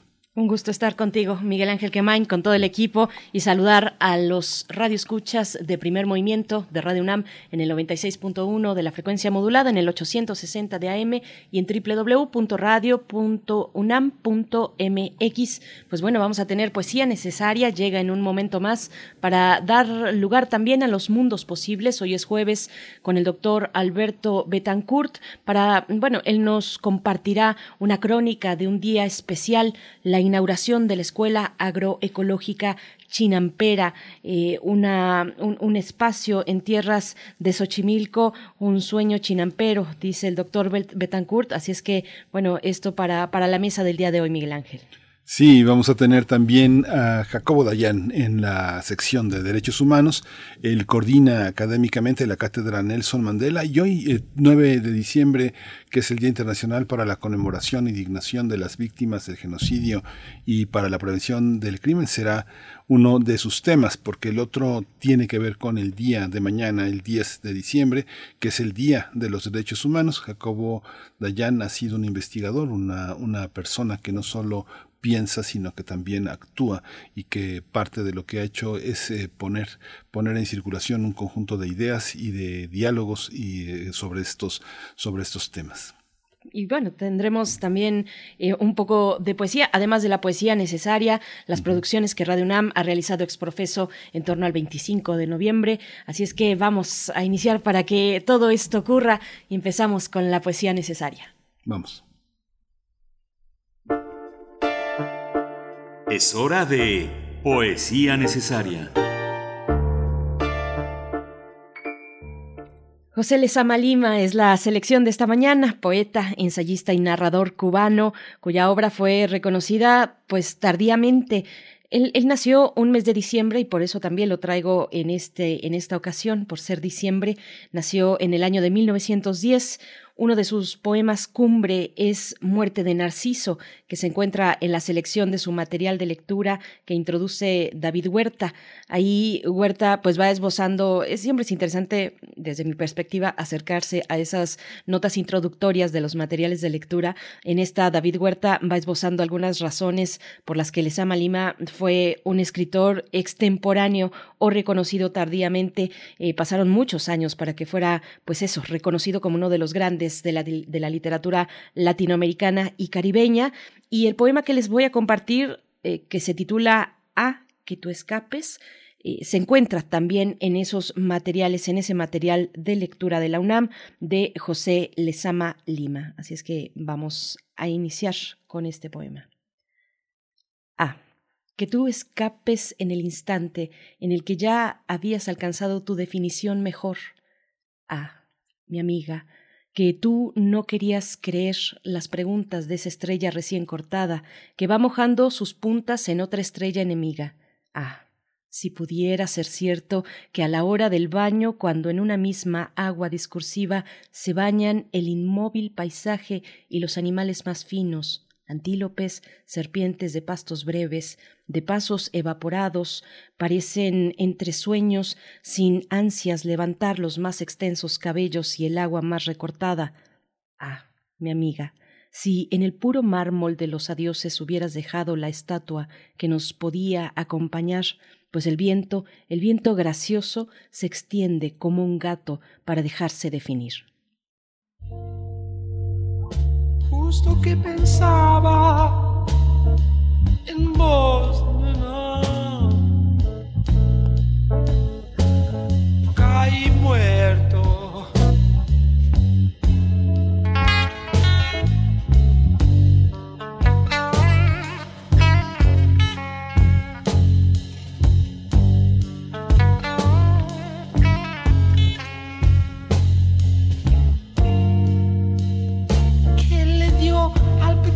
Dios del centro gris del abismo,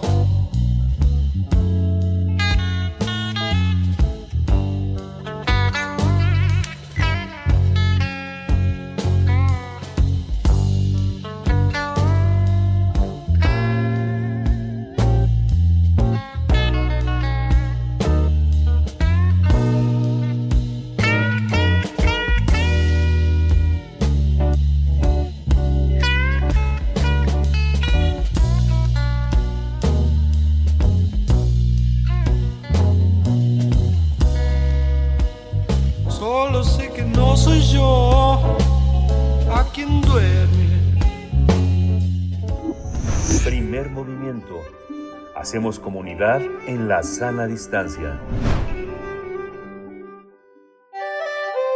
Mundos posibles.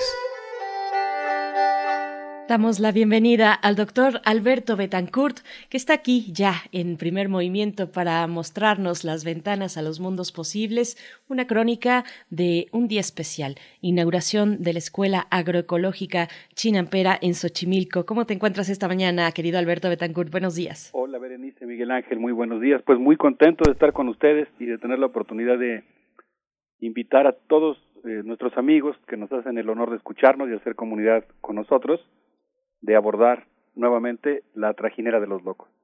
Sí, qué padre, qué, qué interesante, es, es, sí. es maravilloso cómo, cómo se pueden ver las ideas, ¿no? Cómo se materializan, es extraordinario. Sí, eh, es el caso, porque hoy vamos a hablar de la materialización de un sueño, y pues eh, quisiera yo referir entonces la crónica de lo que literalmente pues fue un día muy especial para quienes tuvimos oportunidad de estar ahí en Xochimilco. El veintidós de noviembre, podríamos decir que se levantó el acta de nacimiento de un sueño chinampero, un sueño cultivado por más de una década, que consistió en inaugurar una escuela con un modelo educativo basado básicamente en la enseñanza campesino-campesino, con la intención de formar promotores de un sistema alimentario donde florezca lo sano, con paisajes bioculturales de poder comunitario y humedales reencantados. Fue realmente un día muy, muy especial. Cuando llegamos ahí, yo tuve oportunidad de, de llegar al lugar invitado por mi amigo el doctor Arturo Argueta, y pues nos recibió ese grito que quizá mucha gente que ha visitado Xochimilco ha escuchado. Vengan, pásenle a comer, hay comida para todos. Así empezó la cosa, con un desayuno, con una con una oferta generosa, como suele ocurrir en Xochimilco, de comida, con nuestros compañeros de la cooperativa Chinampayolot.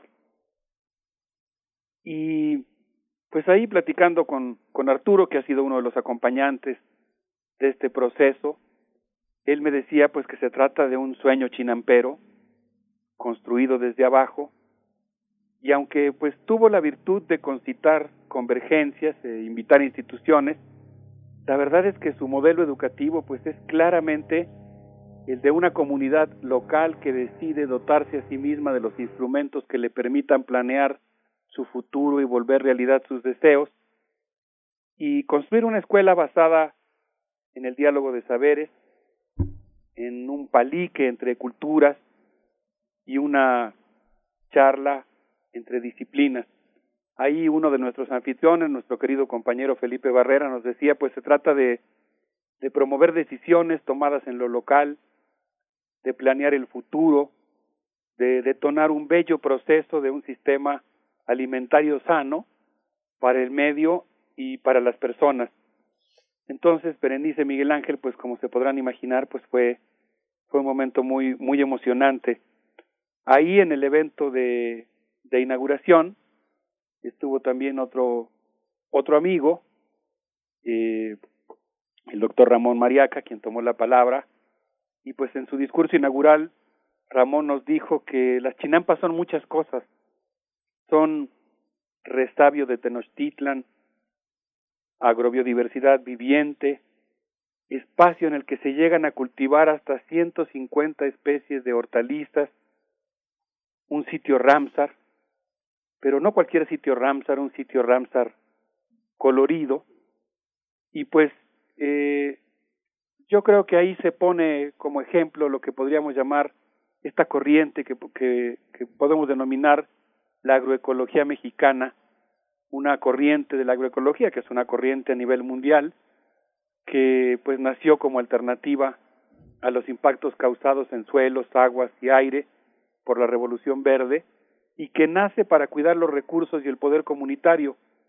Pero bueno, yo quisiera evocar aquí, en relación a este discurso que pronunció Ramón Mariaca al inaugurar la Escuela Chinampera, eh, una investigación realizada por Camil Vinel, una estudiante de la licenciatura del en desarrollo y en gestión y desarrollo interculturales de la Facultad de Filosofía y Letras. Camil le hizo una entrevista a nuestro amigo Ramón Mariaca y él pues mencionaba ahí que la que si bien la agroecología nace como una alternativa a los efectos negativos de la Revolución Verde, en el caso particular de la agroecología mexicana, pues se trata de una agroecología que retoma continuamente en diálogo elementos de la tradición y los conocimientos indígenas.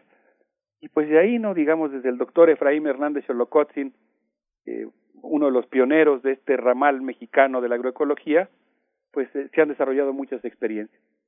Y en este caso en Xochimilco, pues nos tocó asistir a un evento eh, en el que había cientos de personas, muchos de ellos, y eso fue muy alentador, jóvenes y mujeres que han decidido regresar a aprender de los viejos maestros chinamperos para aprender a cultivar y pues preservar las variedades vegetales y de paisajes, y pues tener un, un diálogo fecundo intergeneracional sobre un saber milenario que permite el uso sustentable.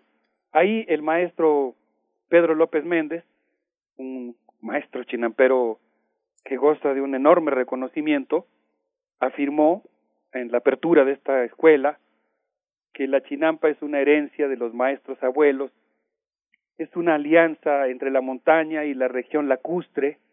Esto a mí me conmovió mucho porque uno suele pensar Xochimilco como si los canales se dieran solos, pero ahí el maestro chinampero nos dijo, la sierra del Chichinautzen y la zona chinampera comparten su corazón.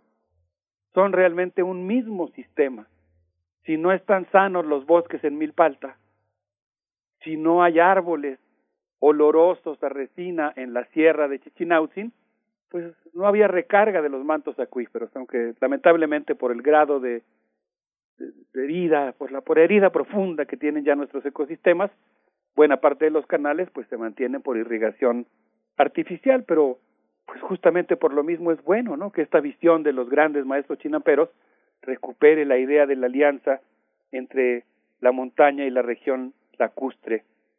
Y ahí pues eh, el maestro Pedro López Méndez nos dijo que lo importante del evento pues era la presencia de la gente, el hecho de que cientos de personas, de, de abuelos, de gente mayor, de adultos, de jóvenes, muchos jóvenes, de chavitos, eh, yo creo que pues, básicamente yo diría que quizá la mitad de la de los asistentes eran mujeres. Esta esta esta comunidad heterogénea por sus edades, por sus géneros, por sus preferencias, incluso por sus posiciones políticas, que estaba coincidiendo en la necesidad de defender el saber tradicional. Y él decía, pues lo importante es la gente que llegó y la variedad de colectivos que atendieron a la reunión, a, a esta convocatoria que, que estaba llamando a que los, o que llamó, que sigue llamando, a que los chavos regresen a la milpa. Me acordaba yo de lo que dice Arturo Escobar, ¿no?, de los procesos de reterritorialización que se están viviendo en América Latina, ¿no?, como el modo de vida del desarrollo colonial pues ha propiciado una desterritorialización real y también de nuestros imaginarios, ¿no?, una ruptura de nuestros lazos comunitarios. ¿Cómo es importante que nosotros regresemos a la comunidad y regresemos a la tierra? Y ahí, atendiendo esa convocatoria, estuvieron presentes Chinampa Ocupa, Colectivo Chicuarotes, San Luis Huentli, Los Tres Pescaditos, Apiario Atotolco, Trajinera del Conocimiento, todos ellos de San Gregorio y de Tláhuac, y estuvieron presentes también de Xochimilco, la Granja Ampapilco, Olintlali, Umbral Azochiatl, Planacali, Lumquinal, la tierra nuestra, inspirada seguramente en alguna experiencia celtal, Güero Lodos, Casa Badiano, Centro Biocultural de Aprendizaje Colectivo. Y bueno, pues como ustedes podrán ver, pues eso fue un gran evento académico, una experiencia educativa muy original, el, el nacimiento, la materialización de un nuevo paradigma de conservación y de sistema alimentario, pero también fue una gran fiesta. Yo diría que eso, y ahorita lo contaré un poquito más adelante, pues como debía de ser, terminó en un gran pachangón antisistema. ¿Cómo no va a ser así, querido Alberto Betancourt? Un pachangón antisistema y seguramente delicioso también, porque lo que hay detrás, eh, junto con todo lo que has mencionado, pues es la protección de la producción chinampera, de una idea también, de, de un esfuerzo colectivo, de una resistencia, de la cocina, de la tradición, eh, de, de la medicina tradicional. Y, y bueno, rescatar una vez más y resaltar el importante trabajo de la cooperativa eh, Chinampayolo, Que, que ha logrado convocar a distintas instituciones para, para materializar este sueño, Alberto Betancourt. Sí, eso fue algo también muy importante, porque pues se trata de un, insisto, de, un, de una materialización de un sueño surgido desde abajo, que nace en Xochimilco, que es de la comunidad, pero creo que ahí los colectivos han tenido la virtud, con sus discusiones internas fuertes, porque también han recibido heridas por parte de las instituciones, incluso de algunas de las instituciones convocadas. Está todo el conflicto de la construcción de la ampliación del periférico en Xochimilco, por citar un caso, y eso ha concitado una discusión interna muy fuerte. Pero digamos que a pesar de las dificultades, los colectivos decidieron involucrar, invitar, pedir el apoyo y, y hacer una ingeniería de construcción de una comunidad que incluya a los productores, que incluya a las instituciones, Eh, por ejemplo, a la Semarnat, que, que jugó un papel importante en el detonamiento, en el, digamos, en la realización de un proceso detonado desde la comunidad. Eh, ahí, por ejemplo, pues jugó un papel importante eh, mi amigo el doctor Arturo Argueta, Ramón Mariaca, pero también otras instituciones. Por ejemplo, estuvieron ahí las alcaldías de Tláhuac, de Xochimilco, eh, estuvo, perdón, estuvo la alcaldesa de Tláhuac, no de Xochimilco. Eh, Y bueno, pues estuvo el Instituto Rosario Castellanos de Ciencia y Tecnología de la de la Secretaría de Medio Ambiente de la Ciudad de México, de tal manera que se trata de una experiencia que tiene como núcleo principal a la propia comunidad local y a sus colectivos, pero que no está peleada con el hecho de, de un trazo institucional que la refuerce, que le dé reconocimiento, que la apoye, sin perder su autonomía y su autodeterminación. Entonces, pues creo que es una experiencia realmente muy interesante. Y mencionaba yo lo de la Trajinera de los Locos porque en una en un reportaje anterior, digamos, en una crónica anterior sobre nuestra visita a nuestros hermanos de Chinampayolo, contaba yo que ahí Felipe Barrera nos había dicho que, que pues ellos habían pensado que era una cosa de locos, que era regresar a, a la, al rescate de lo tradicional, pero que se dieron cuenta que al menos no eran locos solitarios, y de ahí vino esta cosa de la Trajinera de los Locos, y la Trajinera de los Locos volvió a, a embarcarse, volvió a surcar las aguas de Xochimilco, y pues tuvimos el gusto de viajar en la misma trajinera que Sebastián Piñeiro. Seguramente muchos de nuestros amigos del auditorio lo conocen, un dirigente, ingeniero agrónomo, químico eh, del movimiento de los Sin Tierra en Brasil, que vino aquí para inaugurar la escuela con una conferencia magistral que se dio en una chinampa. Eh, yo me acordaba que pues cuando tuve el gran honor de ir a cubrir para Radio UNAM eh, y para la jornada una cumbre del G siete en, He- en Heiligendamm, Alemania, llegué a Rostock y me impresionó muchísimo ver llegar a los Médicos Sin Fronteras, a Greenpeace, en barcos que habían comprado esas organizaciones.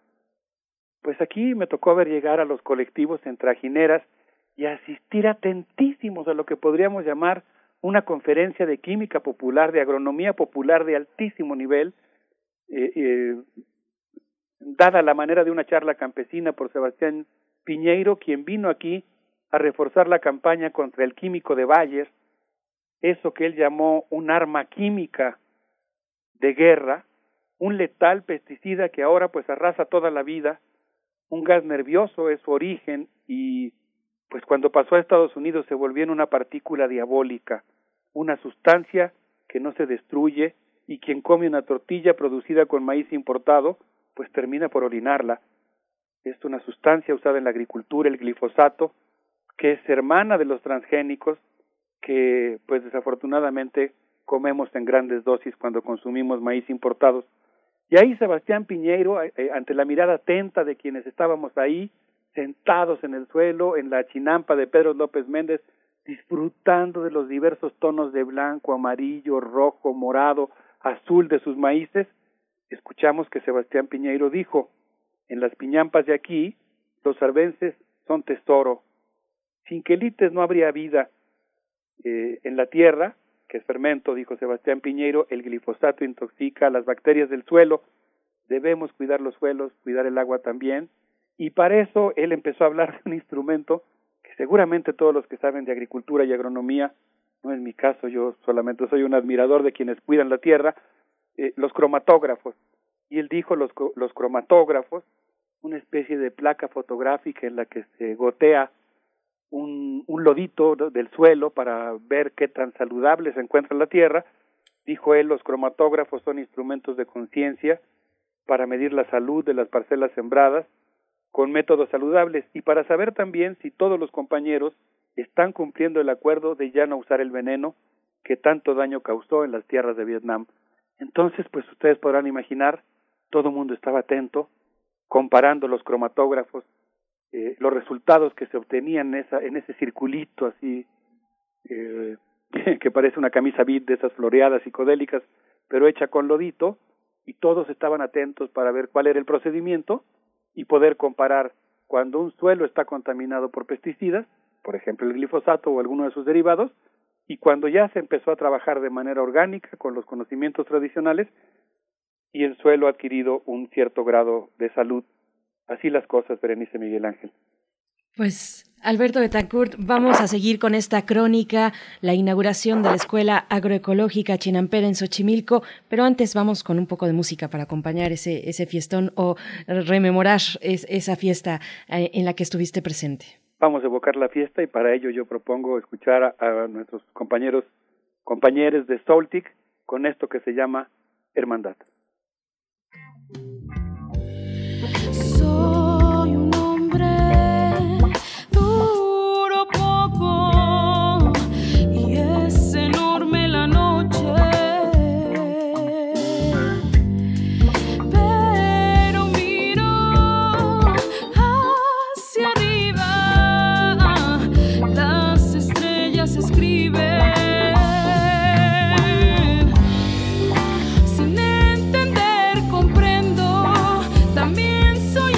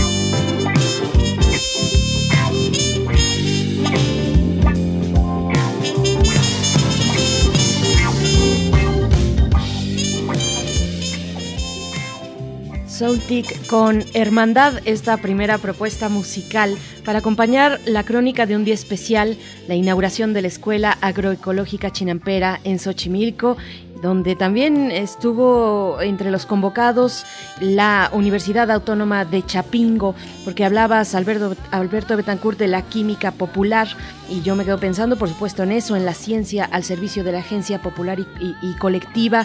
Eh, hay un cruce entre la tradición eh, con la tecnología y la ciencia también. Te seguimos escuchando, Alberto Betancourt.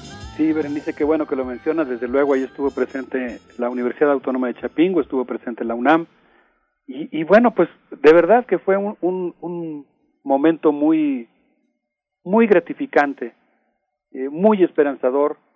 Eh, ahí estuvo también presente la doctora Miyuki Takahashi. Ella dijo que el glifosato genera la dermatitis padecida en California, que los jornaleros, bueno, no sé, que el treinta y siete por ciento de ese, de ese padecimiento es producto del uso de esta sustancia venenosa, pero que los jornaleros migrantes, nuestros paisanos que trabajan en el campo, en California, en La Fresa, en Bakersfield, cualquiera de las poblaciones en California, la padecen en un cien por ciento por el uso de esta sustancia. Y entonces ella llamó a sincronizar a productores, consumidores y gobiernos, se refiere a gobiernos por las diferentes escalas, para producir comida sana y espiritual, nutritiva y muy sabrosa. Y pues ella habló que debemos recordar que existe una conexión hídrica entre el Anáhuac y Jalisco, donde, por cierto, pues ahí se aplica el pesticida, eh, se usa incluso para los magueyes que producen las sustancias que acostumbramos consumir aquí en el Valle de México, y la gente orina veneno, orina glifosato. En algunas comunidades locales, el cien por ciento de los jovencitos y las jovencitas que de las que se tomaron muestras de sangre mostraban presencia de esta sustancia. Y pues ella habló del contraste, ¿no?, de la existencia de otras alternativas que son viables. Mencionó el caso de Limón, que es el primer municipio completamente agroecológico, y ahí, ahí dijo, la comunidad decidió hacer una ceremonia muy especial, una ceremonia funeraria en la que se abrió una fosa para enterrar una lata de glifosato y decir que nunca más regrese. Se envolvió en un petate y se enterró el glifosato. Y es un ejemplo de cómo se pueden promover alternativas. Ahí, por cierto, hubo una, un momento muy, muy dramático, porque ella preguntó si quién de los que estaban ahí presentes que levantara la mano sabía lo que comía. Y obviamente entre los que creemos que sabemos y, y pues por el pudor de estar en una reunión de esa naturaleza, pues prácticamente todos levantamos la mano, quizá los más prudentes no. Pero después dijo, a ver, ¿cuántas variedades de jitomate han comido esta semana? ¿Cuántas variedades de frijol han probado? ¿De dónde vienen las variedades de maíz que han comido en este mes? ¿Quién no tiene ultraprocesados en su despensa? Y por supuesto, pues todos fuimos bajando la mano. Fue un momento muy impactante, y ahí pues ella convocó a aumentar la conciencia de nosotros también con, como consumidores, y a entablar relaciones más conscientes y solidarias con quienes están produciendo de manera orgánica. Entonces, pues eh, Miguel Ángel, Berenice, realmente fue eh, pues un, un día muy, muy especial. Sí, Miguel Ángel, a, adelante, sí, si querías. Sí, comentar. Alberto, bueno, esta... el que se convierte en una escuela resulta altamente significativo, porque nosotros que tenemos el privilegio de ser profesores en la UNAM sabemos que muchos de nuestros alumnos eh, viven una circunstancia de, de un poco de liberación, de alejamiento de los oficios eh, a, a veces en los que, de los que forman parte sus padres, y algunos se confunden los oficios, las cuestiones de sobrevivencia, de sacar adelante a la familia con elementos de la, de la gran tradición que nos conecta a la tierra. Yo he tenido muchos alumnos cuyas eh, eh, alumnas apoyan a su mamá en alguna cocina económica, en el taller mecánico, en la banqueta a su papá, en la terminal eh, o conducen el microbús, en fin. Pero hay una necesidad como de, de alejarse de esos primeros sustentos, de sacar, de sacar las copias en la papelería, de atender la pequeña tienda de abarrotes, pero también hay una sensación de alejamiento de, de cuestiones que a veces son tan primordiales como la, la continuidad de la tradición, como la que está en las chinampas, en Xochimilco. De, a veces hay tanta marginación, tanta dificultad, tantos conflictos internos que muchos jóvenes que estudian tienden a alejarse de ese seno familiar para buscar otras opciones eh, como empleados en otras, en otras partes. Pero el hecho de que haya una escuela con este calibre, con esta hondura, permite pensar en la vida de otra manera, en eso que tú has insistido tanto, Alberto, que es eh, decolonizar el pensamiento. Yo pienso que debe de ser muy intenso en Chapingo, ¿no? Porque hay una gran comunidad de jóvenes que son, que son campesinos auténticamente, que pertenecen a comunidades indígenas, y que esto se abre una luz en el espíritu decolonizador de colocar el conocimiento y la continuidad en otro, en otro territorio, ¿no? Pues, Miguel Ángel, lo acabas de decir muy bien. Creo que justamente lo más valioso, lo que fermenta en una escuela como esta, en una experiencia educativa eh, de este de este espíritu eh, a la Freire, digamos, eh, libertario, de este espíritu de educación para la liberación, pues es justamente la posibilidad de construir una vida diferente, ¿no? Cuando yo empecé a ver cómo llegaban las trajineras y otra y otra trajinera con los chavos, insisto mucho porque a mí me asombró y me pareció súper valioso, pues la gran presencia de las mujeres. Pues claro, eso, eso se convirtió en una experiencia sin igual, una convergencia muy feliz, en donde pues había eh, agricultores tradicionales, chinamperos, agricultores urbanos, ecologistas activos, y yo creo que pues la chinampa es tradición, es comida sana, futuro, es captación de agua fluvial, es hogar de los ajolotes, es Big Bang de un centro de origen, riqueza de genes vivos, variedades de maíz, resquicio de lo lacustre, resabio de Tenochtitlan, y un alma comunitaria, y consecuentemente pues yo creo que no hay que recrear Disneylandia, no hay que convertir eso en un parque temático, tenemos que mantener su vocación, su, su vocación campesina, la vocación campesina de una región zapatista, y qué bueno, por lo tanto, pues que hubo oportunidad de una nueva travesía de la trajinera de los locos, gracias a los compañeros de Chinampayolot, anfitriones del evento, pero de todos los colectivos que estuvieron ahí y que, según entiendo, pues la, el evento, aunque ahora los anfitriones fueron Chinampayolo, es un evento que fue organizado por todos los colectivos que he mencionado antes, y seguramente pues se irá rotando por ahí eh, las nuevas sesiones de la escuela, que abrieron con broche de oro con esta participación de, de, de, de, del ingeniero Sebastián Piñeiro y de la doctora Miyuki Takahashi. Eh, qué, qué gusto cuando, cuando las pulsiones utópicas laten.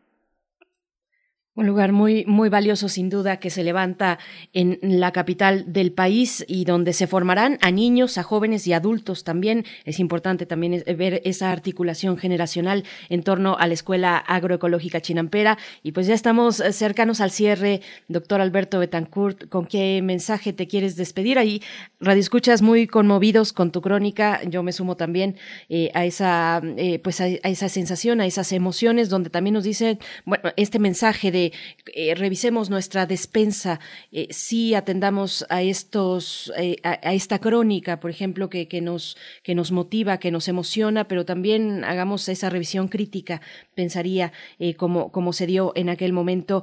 Eh, así es que, bueno, ya estamos a, a la despedida, Alberto Betancourt. Sí, pues yo diría que la educación ambiental está íntimamente ligada a nuestra educación sentimental. Entonces, cuando uno tiene una experiencia comunitaria tan intensa como esta, pues creo que es, es un elemento que, que permite apostar eh, al compromiso que uno tiene de estar en comunidad y de defender nuestros paisajes bioculturales, que incluyen el poder comunitario, que, es, que se opone a otras cosas, ¿no? A la enajenación, a los proyectos de muerte.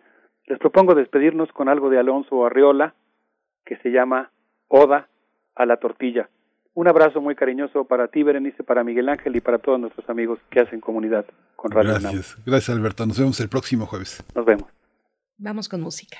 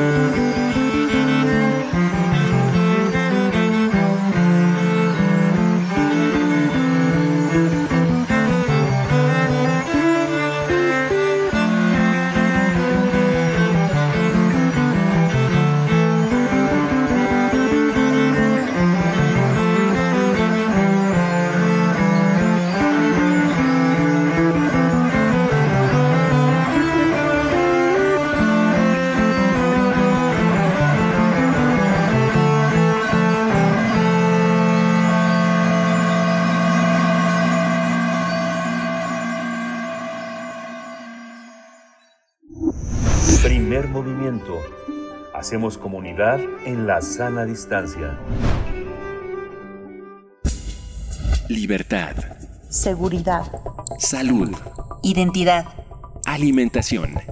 Libre desarrollo de la personalidad. Educación. Pensar nuestros derechos humanos.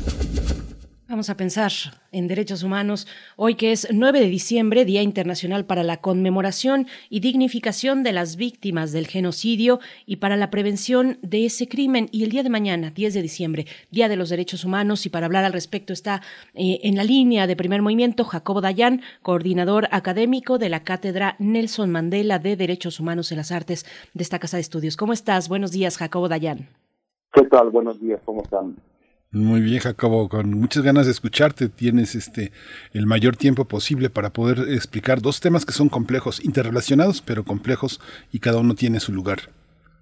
Así es, y hay que entenderlo ahora eh, de dónde nacen.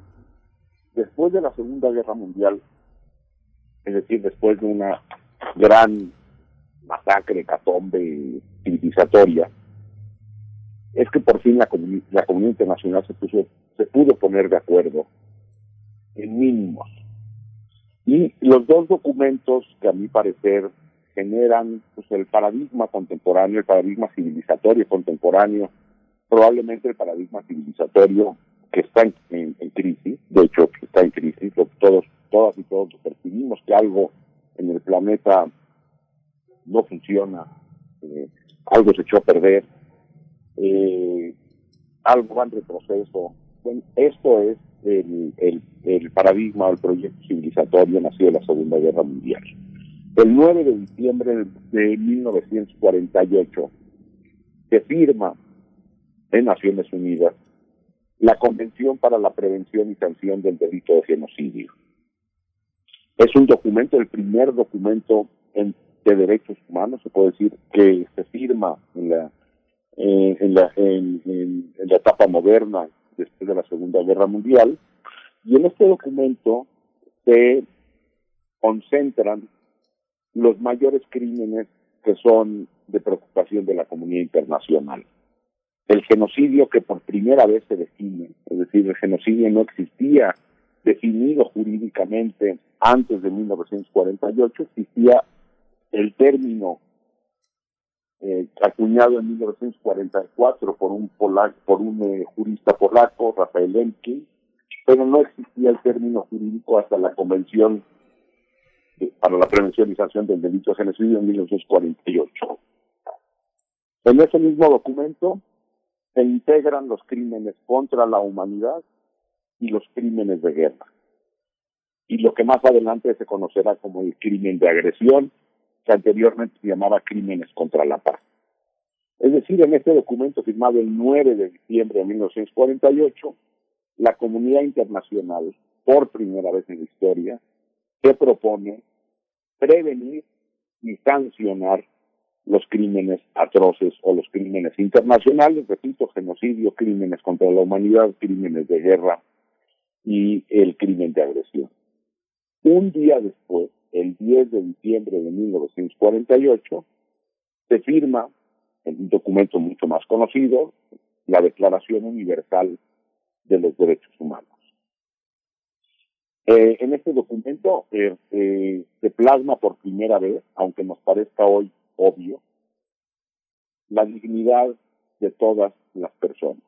Es decir, se podría resumir en la Declaración Universal de los Derechos Humanos en su primer artículo: todos los seres humanos nacemos libres e iguales en dignidad y derechos. Repito, cosa que hoy nos parece obvia, pero en el mundo de mil novecientos cuarenta y ocho no lo era. Y hoy todavía eh, eh, la brecha de género es, es insultante. Imaginemos lo que era Eh, en los marcos normativos. Incluso hay que recordar, las la, la mujeres en buena parte de los, plane, de, de los países no votaban, eh, había grandes colectivos sin derechos. Basta recordar la, la, la, la población afroamericana en los Estados Unidos, que, que, que, que tenía derechos diferenciados o reducidos del resto de la población. Es decir, un documento que recoja por primera vez la igualdad de dignidad y derechos de todos los seres humanos no es poca cosa. Y es por ello que el nueve de diciembre, es decir, el día de hoy, es el Día Internacional para la Conmemoración y Dignificación de las Víctimas del Genocidio y para prevenir este crimen, y el diez de diciembre es el Día de los Derechos Humanos. Ahora, ¿qué ocurrió en la humanidad o en el mundo a partir de mil novecientos cuarenta y ocho? No porque esos documentos se hayan firmado es de que cambiaron, cambió la realidad. Evidentemente no. Era el compromiso de la comunidad internacional, una hoja de ruta, un proyecto, repito, después de haber vivido la Segunda Guerra Mundial. No creo que se hubiera podido llegar a ese consenso sin haber atravesado eh, por la Segunda Guerra Mundial. Y se inicia un proyecto, una hoja de ruta que pues, conocemos, pues ha sido más, tiene más eh, eh, fracasos que éxitos. Eh, los genocidios no han podido ser prevenidos. Ahí tenemos la lista larga después de la Segunda Guerra Mundial, digo, por mencionar algunos: Camboya en los setenta, Guatemala en los ochenta, Ruanda y Yugoslavia en los noventa, y ya más eh, cerca de nosotros, eh, en los dos mil, Darfur, y en estos, en los últimos años podríamos hablar del Estado Islámico eh, contra población que asistió en Siria, los Rohingya en Myanmar y los uigures en China. Es decir, estamos ante la incapacidad de la comunidad internacional de prevenir y sancionar este, este, estos crímenes, qué decir de los crímenes contra la humanidad.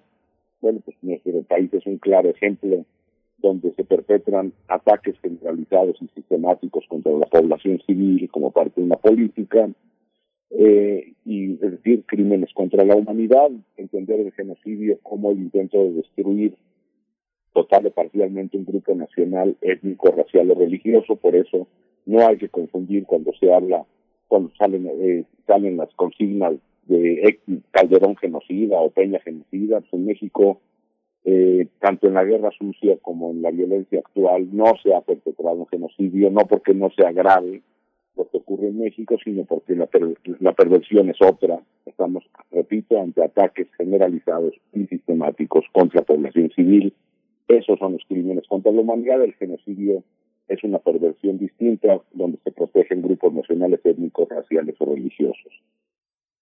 Y bueno, y, y, y, si, y si la humanidad no ha sido capaz ni de prevenir ni de sancionar estos crímenes internacionales, ni el genocidio, que decir los crímenes de guerra, ahí están los conflictos armados, el de Yemen, el de Siria, donde la comunidad internacional antepone intereses económicos y políticos a la prevención y sanción de estos crímenes.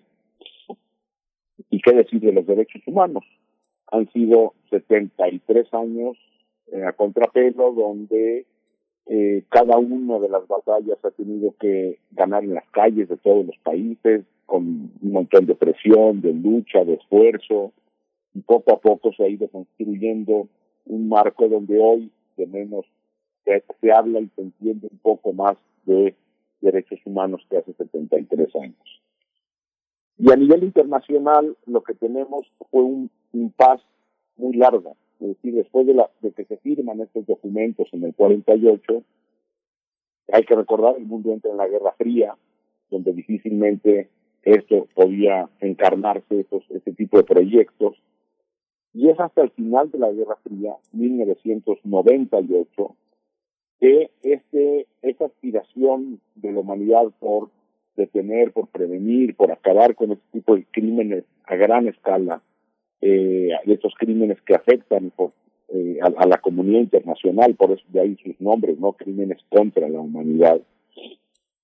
Es que se firma el Estatuto de Roma en mil novecientos noventa y ocho, donde se le da cuerpo y carne a aquello firmado en mil novecientos cuarenta y ocho, en la Convención para Prevenir el Genocidio, y el Estatuto de Roma lo que hace es, de nuevo, recoge estos crímenes internacionales, genocidio, crímenes contra la humanidad, crímenes de guerra y el crimen de agresión, y adicionalmente crea, por primera vez en la historia, un tribunal penal internacional permanente, cuya facultad es sancionar, asignar responsabilidades penales individuales. Antes de la Segunda Guerra Mundial, las responsabilidades penales, recordemos la Primera Guerra Mundial, se asignaba a los países, no a los individuos.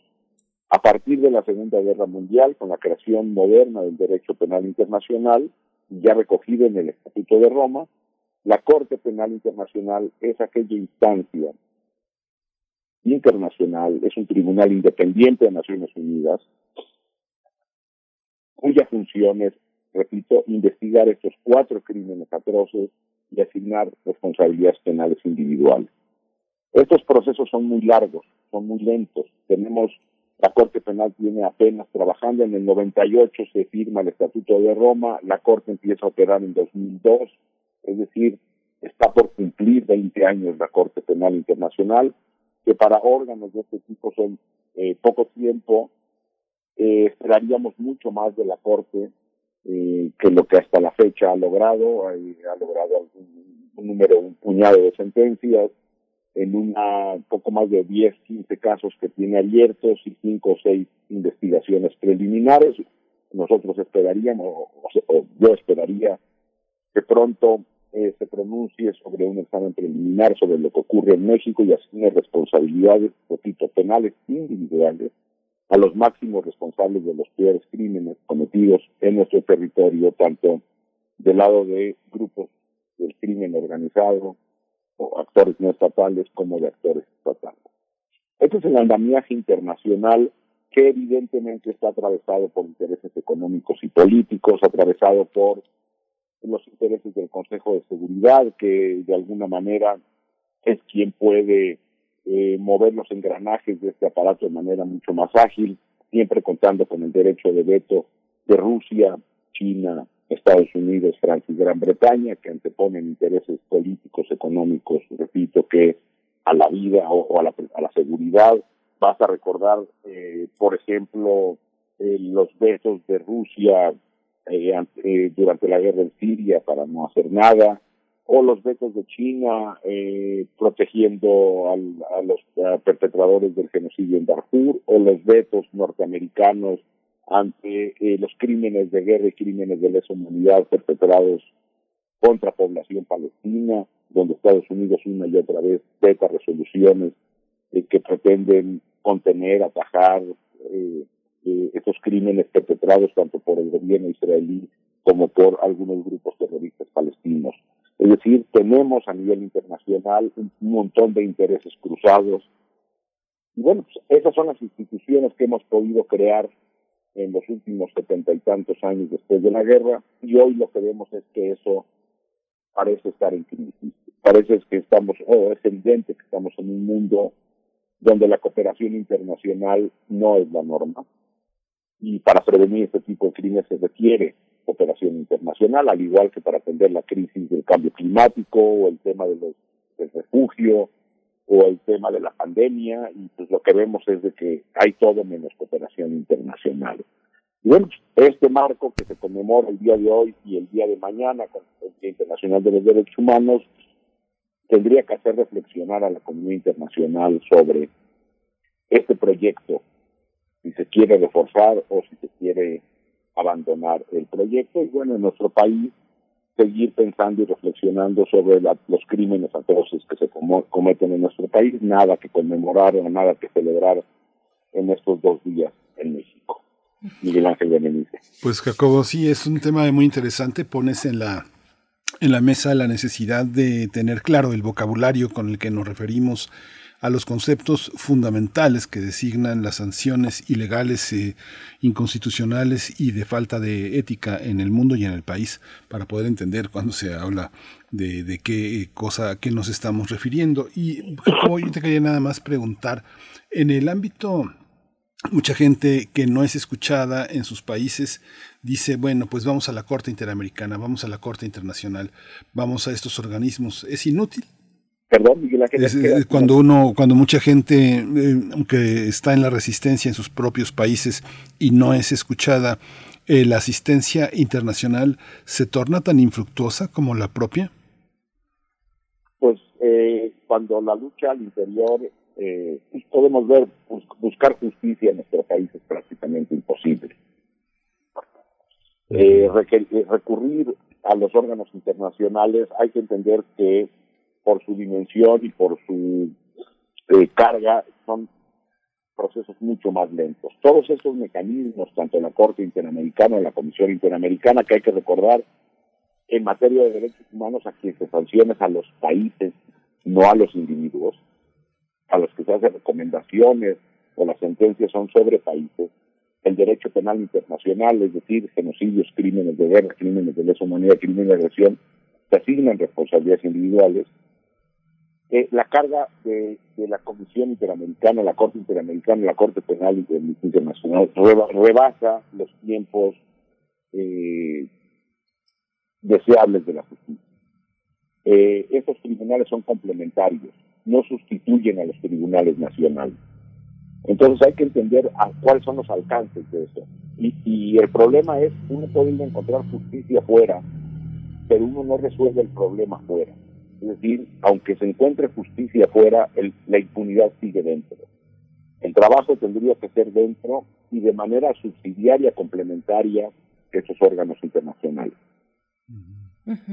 Bueno, entiendo que en el caso mexicano, el caso de Felipe Calderón, eh, donde se investiga o se han presentado al menos una denuncia por eh, crímenes de lesa humanidad y de guerra, entiendo que es así, pues han pasado nueve años desde que se presentó la primera comunicación de denuncia, donde además se mantiene la disyuntiva si se asignará, eh, si se irá por la ruta de la responsabilidad política o habrá una responsabilidad penal. Jacobo Dayan, pues ahí es el momento también de pensar, de reflexionar con una mirada crítica sobre el papel, en ese caso específico, de la Corte Penal Internacional, como lo estás haciendo en estos momentos, Jacobo Dayan.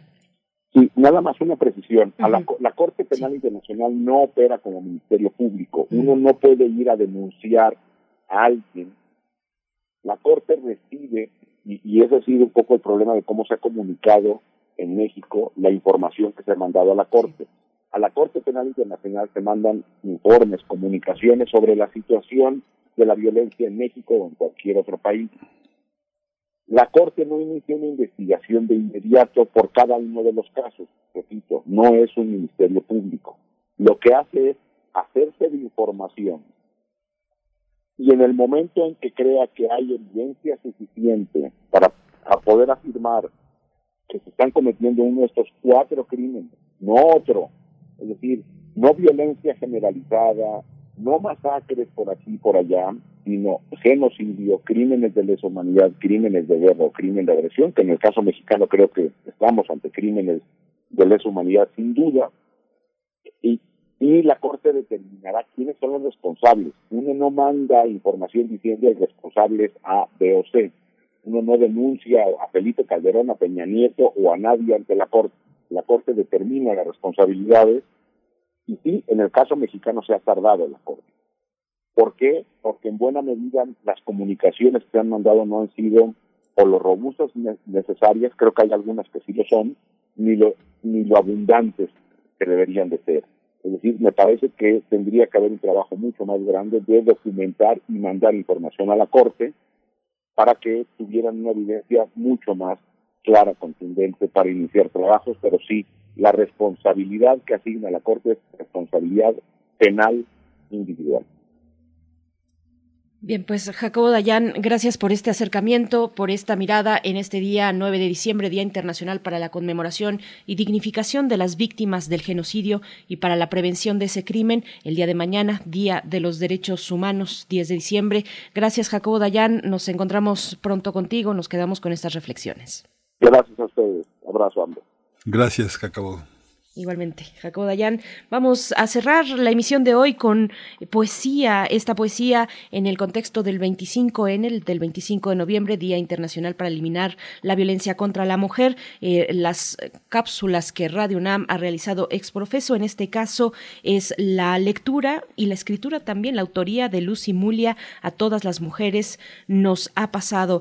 Vamos a escuchar y con esto nos despedimos. Gracias por, por estar aquí en Radio UNAM. El día de mañana nos volvemos a encontrar. Gracias, Miguel Ángel. Gracias, esto fue Primer Movimiento. El mundo desde la universidad. Porque la violencia va más allá de los golpes. veinticinco de noviembre, Día Internacional de la Eliminación de la Violencia contra la Mujer. A todas las mujeres nos ha pasado.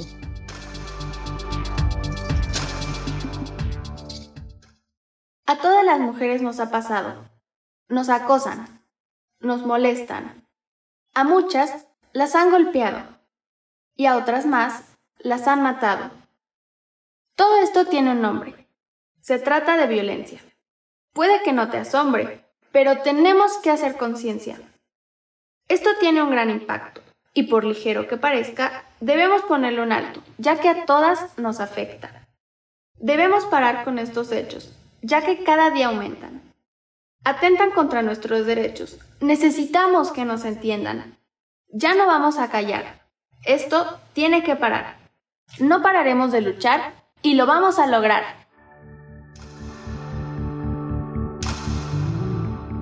A todas las mujeres nos ha pasado. Poema escrito y leído por Lucy Mulia. quince años. Feminista, estudiante, conductora y comunicadora.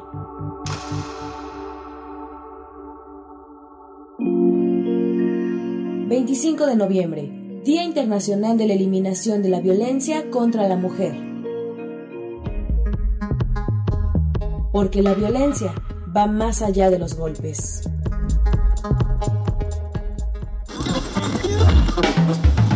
Radio UNAM presentó Primer Movimiento, El Mundo desde la Universidad, con Berenice Camacho y Miguel Ángel Quemain en la conducción. Frida Saldívar y Violeta Berber, producción. Antonio Quijano y Patricia Zavala, noticias. Miriam Trejo y Rodrigo Mota, coordinadores de invitados. Tamara Quirós, redes sociales. Arturo González y Socorro Montes, operación técnica. Servicio social, Lisette Pérez e Iván Chavarría. Locución, Tessa Uribe y Juan Stack. Quédate en sintonía con Radio UNAM. Experiencia sonora.